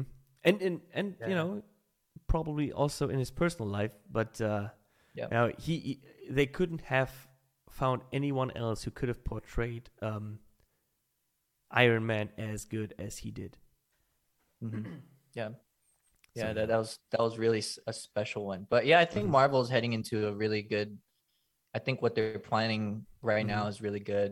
You know, they're kind of just, you know, Shang Chi came out and then Doctor Strange is about to come out, which Yep. is like supposed to be just crazy, Mm-hmm. like bunch of characters and cameos. Yeah. And Spider Man was really good too. Yeah. So I think Marvel is Marvel just can't be. I, I in my mind, they cannot be beat right now. Like the way DC is like rolling out their stuff, Mm-hmm. it's just un, it's unmatched really. Unless Batman is like really good and it's coming out really soon, Mm-hmm. unless that becomes really good, then I can see DC potentially like in the future kind of match up I think what Marvel's doing. you know if uh, I think Batman had a it probably has a realistic chance if it's really good. It if if if Heath Ledger was still alive and they could have you know pursued the Joker storyline maybe for another movie, um, that whole timeline of how things um, unwrapped with Marvel and DC would have been different because Heath Yeah. Ledger had such a impactful showing. Um, Yeah. and of course, you know, with with his death, that kind of you Yeah. know went nowhere after that. So yeah, and it's well deserved, man. I remember in that in the theater when I watched Dark Knight, I was genuinely scared of Joker. Like I was scared of his his Mhm. performance in that beginning where he just like takes off the mask. what doesn't kill you makes you strange. I was like, Mhm. holy crap, I'm scared. like I, I want to see more for sure. yeah. Have, But have- um, yeah, yeah. yeah. Go ahead. Mhm. Oh, um, have you have you watched Gotham the the show? Um, I saw I saw bits and clips of it. Mhm. Like I've seen the jo- the the actor that plays Joker. Yeah. like, really. I saw one clip and I was like, oh, this dude, this dude can Amazing. act. He he yeah. Yeah, That's where that's ex- exactly the one that I wanted to go for. Um, because yeah, the the guy who portrays Joker, he's doing a fantastic job. He's like a nutcase, and it's amazing. yeah. He he plays the part. He looks Mhm. the part. He looks freakish. Yeah. so Yeah, yeah. yeah. Did you like uh, Joaquin Joaquin Phoenix as the Joker? No, but I you think didn't. Wow. I think that's very controversial because um, it's not because his performance was bad, um, but for me, uh, I sometimes get attached to a certain portrayal of a character, Mhm. and that is the standard for me. yeah, And that is what Heath Ledger did with the Joker, and that's why yeah. if if Just Heath a Ledger crazy and the Joker- dude. Hmm? Just he was just a crazy dude doing crazy things. Yeah. and he but he- yeah, I mean, he, he took the spotlight from the main character away, and this. I mean, if if you renamed the movie afterwards into Joker, everyone would have been fine, and not Dark Yeah. Knight or Batman Dark Knight. Mhm. Yeah. Um. So yeah, yeah. it's it's and how good, it's filmed too. Hmm? How both how Yeah. both Dark Knight was filmed. It's just it's so perfect. Mhm. The way they like kind of I, I love that shot in the beginning where it's it's him. He's just holding the mask. And it's just like a close up like dolly shot. He's It's just to kind of introduce oh oh crap Yeah. something's happening and Yeah. how he like opens the mask it's just every single thing about that movie is, is perfect the, the way the writing is Mm-hmm. Yeah. even and it's deep too because at the end when they're in the ferry it's like are, would you press a button to like kill yeah, it's that many super deep. people it's deep yeah it's Really, it's really deep. Um, and but this is something um i think you have to you still have to look a bit for you know for this for the deepness in certain movies um mhm. if if you're a casual viewer that just watches a lot of movies and has no particular interest in um in a BTS of cinematography, storytelling, or just likes, you know, just enjoys a good movie for being a good movie, not for storytelling, cinematography, etc. Um, then this might, you know, pass you by. But if you like you, and um, I include myself as well, if you look for these things in a movie, those things make a movie even more enjoyable. Then uh, Mhm. this is something that you will definitely appreciate. You know, this deepness of Dark Knight or other movies. There are a lot of movies who have that. other movies Uh, this yeah um, Yeah, there's de- there's definitely a lot um, that I. It, it's funny because like I'll pay attention to those things, Mhm. and then my wife my wife is just a casual like movie Mhm. goer, and I roast her because sometimes I'm like, did you get that? Like, did- look at that shot. Mhm. Like, did you get? And she's like, what? What shot? And, like we have to like Yeah. rewind. it. Um, and and I always roast her for all the Marvel stuff because like Mm-hmm. I don't know how many times we watched the Avengers, but she still asks me like, what happened in that movie again? I was like, they battled in New York. Yeah.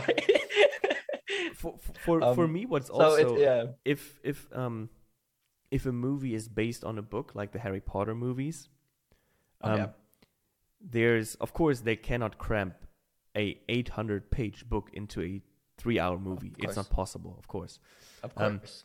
Uh, but but uh, me as someone who read all the books or knows all the books and how much critical knowledge is lost in between movie and scripting and you know in between the movies so because the Yeah. books also have partly what's happening you know in between In what, between. uh, the movies right yeah um yeah.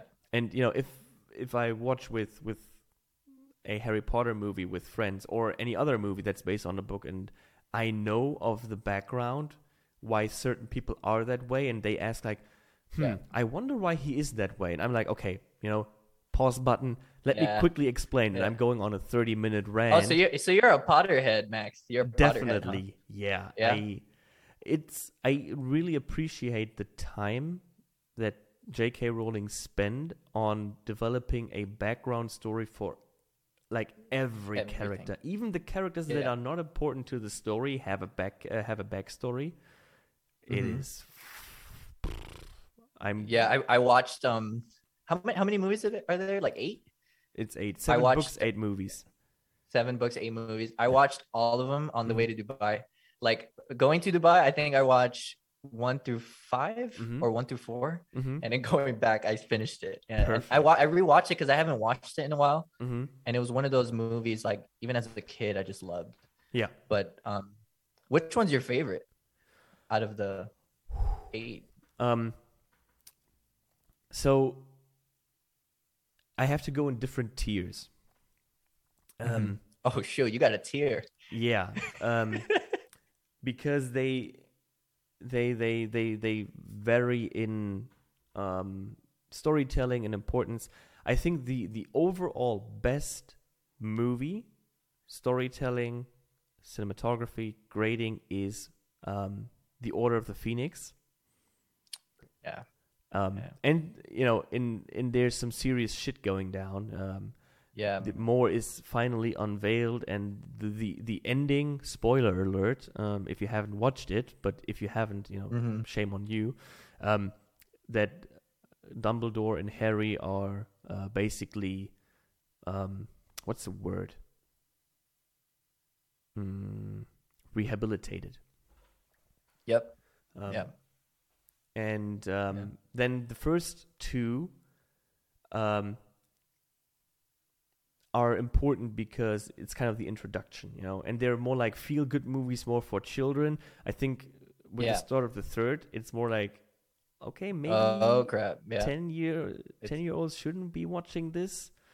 Um, and you know the the the the last movie, um, the eighth movie is just good because you know it wraps up the whole story in a very um not all parts are good because Harry breaks the Elder Wand, which he doesn't do. He puts it back into the tomb. Um, but overall, Mhm. you know, you see how everything unfolds and wraps up, and you know what happens when they're, you know, they have children and families and stuff like that. So yeah, yeah, That's good. Wh- which one do you think is my favorite? yours, three, Yeah. because Got it. because um, the the cinematography is very very well done, and the the color grading and the cuts are very uh, important for the story and how it's Yeah. told. Yeah. You're good, man. You're good. but yeah, that that that is definitely my favorite. And and just because I like time travel too. Mhm. Not a lot of people, I mean, I talk to friends and stuff, they they, they hate time travel just because there's so many loopholes and Mhm. stuff you could do. But for that movie, time travel works. like I like how they use Yep. it. it. They use it so well where you kind of and it's nice because when you watch it over, you get to see like Hermione, like she's always gone and stuff. Yeah. But you know why, Yeah. right? When you Yeah. rewatch it, she's always gone because this, this chick's all of a time sudden traveling. you know, you you, you Yeah. know, okay, you you have this shot where where it pans over the students, and you know she's not there, and then like five seconds later she's snapping and She's you know, there. Yeah, she's talking. she's you know, there. Huh? Yeah. Well, Yeah, that's what I like about the third one is Mhm. you'll catch little Yep. stuff like that that you wouldn't have. Yep. Um, but yeah, that's that's a good one. And with, sure. I mean, you look at it, and the third one is still basically at the beginning of the whole story, but with the Mhm. third one, it's where shit. hi- Oh my god! I almost shit my pants. Siri just activated herself. Oh my god! I my my heart literally skipped a beat. Oh my god! Um, but uh, the with with the third one, shit starting to hit the fan. You know, with with um, yeah, Pettigrew escaping. You know, and and Oh, Siri- yeah. Still all being, of that stuff. Yeah, Sirius Black. Oh, Gary Mhm. Oldman's Yep. man, he's a Oh, great actor. such a great actor. He actor. plays that well. Mhm. He plays Um, that so well. Have you watched Tenet? I've watched Tenet. Yeah, Did yeah. I like l- it? yeah, it's it's it's so weird. I watched it actually um uh not too long ago. I Mhm. watched it and f- for me it wasn't it wasn't my favorite of the Nolan Mm-hmm. m- the movies. I agree. I think exec- ex- execution wise, I think what he was trying to go for with like the whole um almost like the reversal of time mm-hmm. it took me a while to like process it. Yeah. Like after the movie, I was like, dude, I gotta watch like a breakdown or something just Mhm. to like kind of make sense of what was going on. But the way it was filmed is beautiful. Yeah. The way it was filmed, the actors are really good. I like Robert Pattinson. He was a really good like he was really kinda- good. He was really, Yeah, he was- really good. he's really good the way he acted Mhm. and the special effects look really good too when like time is reversing. Yep. But the con- the concept I I it took me a while to get. Mm-hmm. It took me a while to get. It was a little long for me. Mm-hmm. Um, it was way too long. Um, but I, I feel like for the story, it should have been long because Yeah. just so much concepts you have to learn. you know, I think it, it- it's like with with. Inception, it was, it was you can get Inception right. You're in a dream. You're Mhm. trying to convince someone on the other side about something, right? That's pretty much. The, the, but the it's gist it's of it. hard to resolve to find a resol- uh, uh, to resolve Inception and to get behind Yes. what's actually happening afterwards. action afterwards. That's Mhm. that's the that's the main thing with Nolan movies. He kind of leaves you hanging and to Mhm. kind of like leave your own interpretation of it. Which Inception to me was like that. Like kind Absolutely. of up to you. Did the thing drop? Did it keep going? Like um it wasn't and, and for some movies I like that. Yeah. Yeah, there's theories about it. Have you seen The Prestige? No, haven't even heard of it. That has um that's shot by Christopher Nolan. Mhm. It's has Christian Bale and Hugh Jackman and they're magicians. Ooh. It's it's really good. Uh, yeah, that I would put that. So I would have Dark Knight. Mhm. I would have Interstellar. I would have The Prestige as my third. oh wow. Yeah. That's actually a good list. They're magi- they're magicians. Um, so Hugh Jackman is a magician and Mhm. Christian Bale is a magician. And uh, Christian Bale in the movie, I'm not gonna spoil it. I'm just gonna give you a gist of what's Yeah. the movie. He's they're both magicians, and it's set like in the in the previous time. I don't Mhm, know mhm. what period, but Christian Bale's a really good magician, and Hugh Jackman is trying to figure out how he's doing the things he's doing with magic. And then Christopher Nolan, how he shoots it, it's very um it leaves you questioning Mhm. every single thing that's going on. Like, how the heck did Christian like how did Christian Bale was that real? Like it Yeah. leaves you wondering like if that was real or not. and it's just Oh, it's so as good. the as the movie unfolds the viewer the audience like you're questioning what the heck is going on is Mhm. this real is this fake and by the end oh my gosh you, you'll be hooked you'll be I like I oh my god that, I maybe have to throw on that before I watch the uh the um yeah. Yeah. Um but you know uh, going quickly back to Tenet um I think Tenet would Mhm. what it will make more sense when part two is out, and I think they will make a, a second part of it because the story is Yeah. still going. Um, Yeah. um, and I think there was not enough of the time reversing. Like, Mm-hmm. you know, it was shown in the beginning when they were at this kind of what it was opera house. Um, yep. When he didn't know what it was, what what was happening, or where he wasn't sure. Um, and then there is this big time reversal happening at the end when everything is reversing. Mm-hmm. But I think And that in- that was the one that lost me a little bit. That part, I was like, "What's going?" yeah, on? it's it's a little confusing. Um, I'm Mhm. because I I- I haven't read about it, but I because of watching Interstellar like probably sixty times and having watched Interception Yeah. like a hundred times, um, me my I can only speak for myself. I f- that movie when I watched it, it didn't happen in like one x. I watched the time reversal in my mind like in 0.5x, and it all made sense 5x. for me. Um, Mhm. And I was expecting some of the things. Um, Mhm. um, but I think when the when hopefully a second part comes out, that one will make the first one better because that as a standalone movie will not cut it. Mm-hmm. Yeah, yeah. That that's what I felt with Tenet. It's probably Mhm. probably why I it's not my favorite of the Mhm. Nolan movies, just Yep. because it kind of leaves you hanging. It totally leaves you hanging. Um, yeah, totally leaves you hanging. So, um, But I'm But I yeah. totally agree with you with Interstellar. Um, Matthew McConaughey with a wonderful performance. Um, Yep. he he's such a passionate actor. He's one of my favorites, and also Yeah. my one of my favorite mo- motivational speakers. Um, but that Mhm. that is also fucking with your mind, like with a fourth dimension Yeah. of time and perception. fourth dimension. Oh my God. And these, yeah, celestial beings and Mhm. stuff. That, that threw me off for a little bit when I first watched it, but I can appreciate it now. Like I Yes. get what he was trying to go for. Yeah. Um, to kind of, because it could, it could be a possibility. and That's that's how I thought of it. Mhm. Like this could be a possibility. This could happen in real life. But it was a little off-putting at first. Definitely, um, and I didn't expect that to come, uh, and I, it was really off-putting for me too. But what really um, messed with me was the the gravitation and time differential on Yes. Gargantua, because I'm still Yeah. thinking I, I'm probably not smart enough to really grasp that. Mhm. But h- how is that working? You know, how is that really, really working?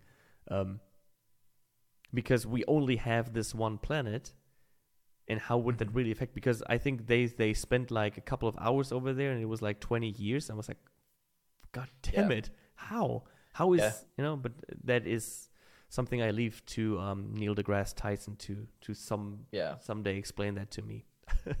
Yeah. Yeah, he has he has a book, right? With the quantum physics. He's Mhm. an interesting he's an Yeah. interesting guy. And he's a funny about the guy. universe. and- He's a funny guy. yeah. Funny dude. Mm-hmm. Um but yeah, Interstellar is one of those movies I had to rewatch at least two or three times just to kind of get it, you know. I, I but that the, concept is great. the concept is amazing. It's it's Yeah. um, and you know how how his daughter how uh how she solved it with with the yeah with this Mhm. half ring in, With his help, with his help. with his, much, with his help yeah and Yeah.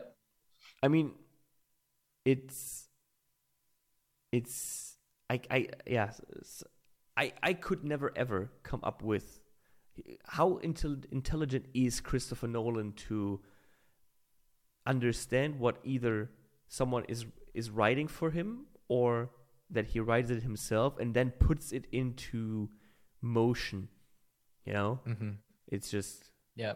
I it's he's just a genius to be to be honest. Yeah. He's just a genius. Yeah.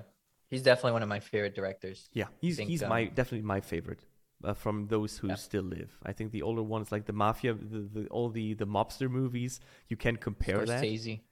Hmm? Yeah. Yeah, Like yeah, yeah, Scorsese, right? And um, you can compare that, uh, or you know, I don't know.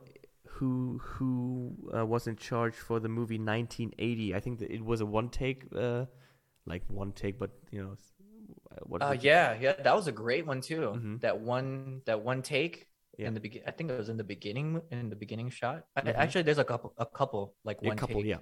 Yeah, incredible. That's yeah, I, forget, I forgot who directed that one. I, I, that one's really good. But that that, that was Yeah. actually great. I, I like these kind of concepts put into a movie. Um, Mhm. Nicholas says uh, Interstellar soundtrack is amazing uh, and prestigious Oh, as yeah. well. Interstellar might be one of the greatest soundtracks ever. Yeah, a hundred percent agree. Yeah. That and uh, just Hans Zimmer in general, Oh, like God. the the cornfield chase, right? Mhm. Interstellar. That's I mean that's trending right now, right? Like that's the sound that people use with all of the drone stuff. Yeah, it's it's it's crazy, right? Um, or but you know the musical concept in Interception is also it's just this French song sped up or Mhm. slowed down, but it's only they only Mhm. have this song in place in. Um, and you know, the Yeah. deeper they go into a dream, Yeah. the slower the song Mhm. gets. It's just Yeah. you have to come up. Do you with know? this Do, do you know what Disney? Uh, uh, let's see if you if you if you know this one because I it blew my mind because I didn't know this. Mhm. Did you know what um, Disney movie Hans Zimmer did a did the score for? You want to take a guess? It blew my mind when I when I when I um, found out. Wow, no, I, I have no, I couldn't even guess. Lion King. He did that. He did Lion King. I didn't know that. I knew that I knew of Elton John. He did uh did um Lion King, but I didn't know Hans Zimmer. Wow. Hans Zimmer did Lion King. That's why it's so epic when you hear it. Wow. like Mufasa's theme and stuff. Yeah. yeah. I didn't know that either until I watched the the remake yeah. and I saw he was there in the red carpet. I was like, why is Hans Zimmer here? He's the one who did the, the score Yeah. for the OG and the and the and the new one. Mhm. Yeah. Wow, that's great. Yeah. Now I have to rewatch Yeah. I, uh, Lion King. Um what's Yeah. what's still one of the greatest um soundtracks ever is also Phil Collins for Tarzan. Oh, tar- that one's underrated, dude. Mhm. That one's underrated. That's my favorite. Actually, that's my favorite animated. It's Disney. actually one of the Tarzan and Phil Collins that that combo, the soundtrack and the movie, um, Yeah. is Epic. Just yeah. amazing. yeah. When you mention Yeah. it to people, they go like, "Oh yeah, you're right." They're like, "Oh yeah." Yeah. What about Hercules? You like Hercules?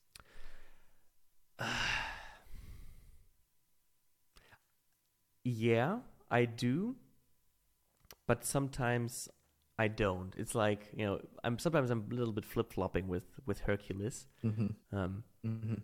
you? Yeah, I- would say Hercules Mhm. was one of my favorites until um Tarzan, Yeah. Mulan, Okay. hmm for sure. Yeah, those those are just classic. Yeah. I think Hercules has has a charm to it. Uh, You know, It- you, yeah, you it watch it, have. you're like, oh, I like it. I yeah, think it has a charm to it. T- Tarzan and um, Hercules were kind of a little. I, they came out after Lion King, and after Lion King, I wasn't. I I didn't even um, when it was originally released in the cinemas. I didn't even watch Lion King two because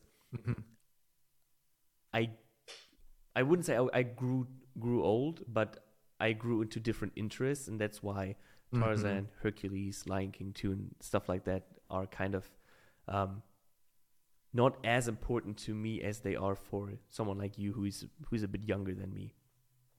hmm Yeah, yeah. Tarzan was because I grew up night. I grew up ninety Mhm. so like I I was Yeah. born ninety five. Yeah. that's around the time Tarzan and Mhm. Hercules came out. Yeah, yeah, and for me, it's like, um, yeah, I, I in, in, at that time after Lion King two, I was too much into sports and to soccer, football, basketball, and stuff like that. That everything Mhm. else became kind of second nature to me. Yeah. Wow. So well, speaking of of sports, you have you seen The Last Dance? Of course, that one. Okay, okay. Um, I have to confess. We could go. We could go. We could go long about that one. yeah, I have to confess something. Um, Last Dance, when I'm working, because I work from home, Mhm. um, Last Dance is like you know, if you watch Casey's old vlogs, he always has um, what movie has he on on like loop? Is it Godfather or is it Scarface? I think it's either one now. Yeah. It's either one of those. and that is the last dance currently for me when i need them when you know when i'm working and i need something in the background and i i'm not because i sometimes have to you know take phone calls Yeah. and stuff and i don't want to pause music last dance i watch it every two weeks no joke Freaking awesome. it's It's freaking good- awesome. I I do not blame you for that.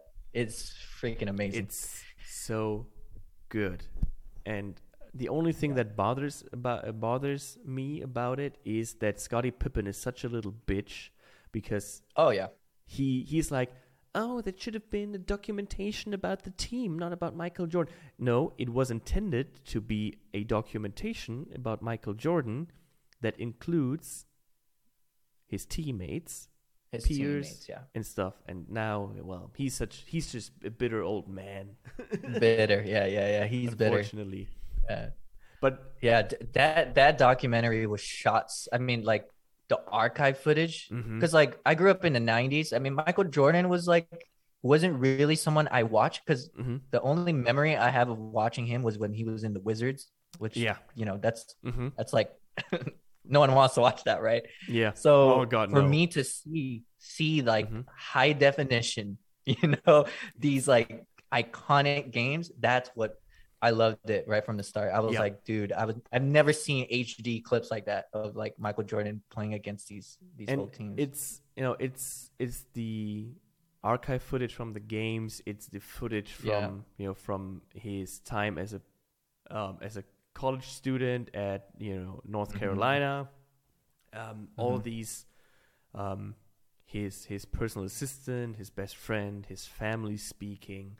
Um, on on the gambling incident, on the death of his father, uh, on the retirement and coming back, and Yeah. all of this. I mean, a lot of stuff. If you, um, because the NBA, um, I think they're doing this since '86. They always release a video on the championship team for the season, um, and Mhm. if for of course 91 to 93 and 96 to 98 they did one on the bulls um, a lot of stuff that is directly connected to these years is also said in those videos, but it's Mm-hmm. mostly about how Michael Jordan approached being a basketball player and a professional. yeah. Yeah. It's And- And you know what I li- what I loved about that documentary is that yes, it is sports, hmm but you can apply it to like what you do. Everything. You can apply it. Yeah. You know, the tenacity, the just Mhm. the the obsessiveness right Yeah. that he had And- it's just amazing It's it's the crazy crazy thing is it's you know 25 years since the last Bulls game with Michael Jordan, but when he talks Mhm. about his how he you know treated his teammates and how he mo- tried to motivate them and how he wanted to win, that still gets near him gets them yeah and he was like he he i think this is one of the most important scenes in the whole documentary when he he he, he says break after he yeah Yeah. because that because he just couldn't take it he couldn't take it because he wants to win so bad Mhm. for his team that he's Yeah. willing to do whatever it takes yeah everything and that the is fact that important. no one could understand him mm-hmm. no one could understand No. his obsessiveness but Right. hey guess what they're champions man yeah six-time world champions and um, You and know? that's that's one of the the important things that um I think that Will Perdue said that he said like something. Well, he was an asshole. He will he he was a jerk and this and that and whatever. But guess what? It worked. We won. You know. And Yeah. um, eh, n- no one tells them to like him as an individual, but they all appreciate what they what he did for them, and I think that's uh, that's why you know you you you can't compare him to LeBron James because they both have completely different approaches, and you Mhm. know the eras are different and stuff like that. Yeah. But in general, you know, for me, Yeah. there there will never be another goat. LeBron Oh, James yeah. is might be the better overall player, might be, but he's still no Michael Jordan. Yeah. I still put MJ as, as number one for me. Yeah, same. Number one. I put Kobe number two, just because I love LA, right? Oh, I have yeah. to. And third, third, third would be, I wouldn't even put LeBron as my third. I'm not a big LeBron guy. hmm I like, um, because I play basketball, so Mhm. you know, to play like LeBron, like I can't do that, right? I'm Yeah. like five eight. I'm- I can't, I can't play like LeBron.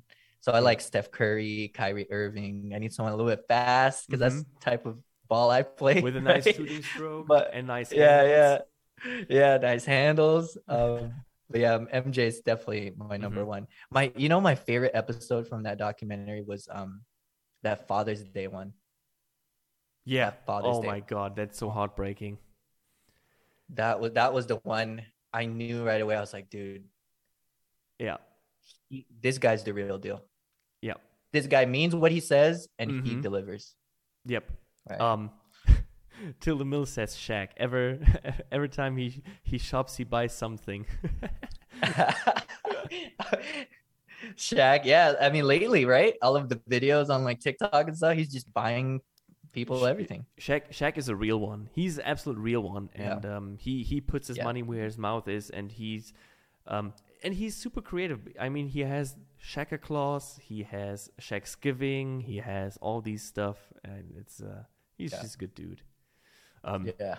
But for me, um, when Kobe died and when the accident happened, um, I at that time I looked at TMZ, and you know, you know, probably know TMZ well. Um, Yeah. They don't ever put out stuff that is Yeah. actually factual. Yeah. Yeah. And I saw that, and I hope it was a hoax, but uh, yeah. Yeah. Yeah, dude. You you know what's crazy about that day, and you're you're probably gonna be like, oh my god, this um that day when he he passed away, um, my wife and I went to go get groceries, hmm and I was trying to find a shirt just to go out and get groceries, Mhm. and the shirt that I had was was a Lakers jersey Kobe Bryant. yes, some things are just meant to be to happen, right? That is, Yeah. Um, You would not believe like the peop the cashier, the people like when I walked into the grocery store, they were like, "Do you hear the news?" And that's how I found out. The guy that was like handling the meat and stuff, Mhm. putting like the ground beef and stuff. He's like, "Did you hear the news?" I was like, "What news?" He's like, "Kobe just passed away," and I was like, "I was like, whatever." come right? On. yeah, come on, dude. Yeah, kind of Kool Aid you drinking. Mhm. Um, I checked my phone and yeah, yeah. it was it was a tough. It was, but it was the first time. You know, that's what you know. We're talking about the city, right? The city of Mhm. LA. Yes, we have cultural differences, right? I mean, Yeah. we have a lot of different mix of races, right? Mhm. And and and um, everyone, right? Every every background you could think of. Everyone But the day he died, with like all of the you know passengers, Mhm. the whole city came together. Staples Center was just filled. Like I, Mhm. I couldn't even put to words that that day. Within hours of just finding out, there were murals. Like the, people were putting murals on the streets. We had um like dedications, signed jerseys, flowers, bouquets, balloons. It was um definitely a day that that, that I will never forget for sure Yeah. but yeah, everyone came together. And there's some beautiful murals right now, like uh, around the city, that has uh, Kobe and And everyone. Kobe, Co- Tupac, right? We Mhm. had like all the Um, legends. right? Nas. Is it Nas? Yeah, N- Nip- Nipsey? Nipsey. Nipsey, Nipsey. Hussle. Nipsey. Yeah. Hussle, Yeah. Yeah, Ni- I think it's it, there's one Nipsey and uh and and Kobe in a in a low rider or something. That's uh, Yeah. that's actually They're really in a cool. low rider. Yeah, but uh, Um, you know what's I mean Kobe's passing of course tragic, extremely tragic. I I have a Black Mamba uh, Black Mamba special edition uh, all black Lakers Same. shirt. Um Yeah, and I mean, but he he had he he he lived a good life, you know. Uh, what's what's even more tragic is that Gigi and her teammates, um, you know, yeah, and some of the past, the coaches and too, like the yeah, assistant coaches. Yeah, just- you, do you know Ed Mylett? the motivational speaker Ed Mylett on like uh, Instagram. Can't can't say for sure. He was telling a, a story uh, on his podcast. Mhm. His daughter, I guess, played like volleyball. I think with one of his kids or something like that. hmm Um, His oldest daughter saw plays. Yeah, his old his oldest, yeah. He saw Kobe, uh, I believe, like f- five days before him passing away. Mhm. And in and like you know, after he passed away, Ed Mylett was talking about like the concept of time, how you just never know. Like, what Yeah. if you told Kobe, "Hey, you got you got five, you got four, you know, you got three, Mhm. two, right?" Um, and that's something I think about. You know, like Yeah. what if you know what if that Yeah. day comes It- it, ma- it I makes mean, you rethink life right It will come. yeah it will It will. um, Um, I think uh, I don't know if you, if you watched How I Met Your Mother, but there's this one episode where Marshall's father passes, and yeah throughout the whole episode they have this countdown timer in different positions and places. Mm, Um, yeah And at first I was like, okay, I mean, you know something is going to happen, but what's happening is like an absolute shocker. Um, yeah and this is again what you just said. You know, if if you know, uh, and tell someone, or you have this indication, what would you do right what would you do? yeah right. what would you do Yeah. Okay, Renz. Uh, pretty dark places we just got, but um, yeah let's wrap this up. Tell the people sure man tell the people where they can find you. You know, tell them where where you're on social, on YouTube. You know, just Mhm. just let them know where you where to find you. cool yeah well um you can find me on instagram at Renz Sadiwa. and right now i'm really active on tiktok so uh, you can follow me there at renz period Sadiwa. for some reason they didn't have Renz Sadiwa, so thanks And then, of course, on YouTube, I will have all your socials in the Yeah, podcast episode description. Um, I will probably have this up by um, tomorrow, maybe on Monday. Um, Renz, thank you so much for joining. I, I Mhm. enjoyed this a lot, especially talking about movies and, and all this cinematography stuff in movies. It, I had a blast. I don't have that many people I can talk to about this topic. Really enjoyed this. Thank you for joining um, and making this happen in such a short notice. Enjoy your day in sunny Los Angeles, California. Go downtown, you know, check out some Transformers movie places and enjoy your day with your wife. hmm Thank you, Maxwell. I appreciate you for having me on. You're very welcome. Um, and to chat, thank you all for joining in. And I will be live next week. And until then, I will cue the music.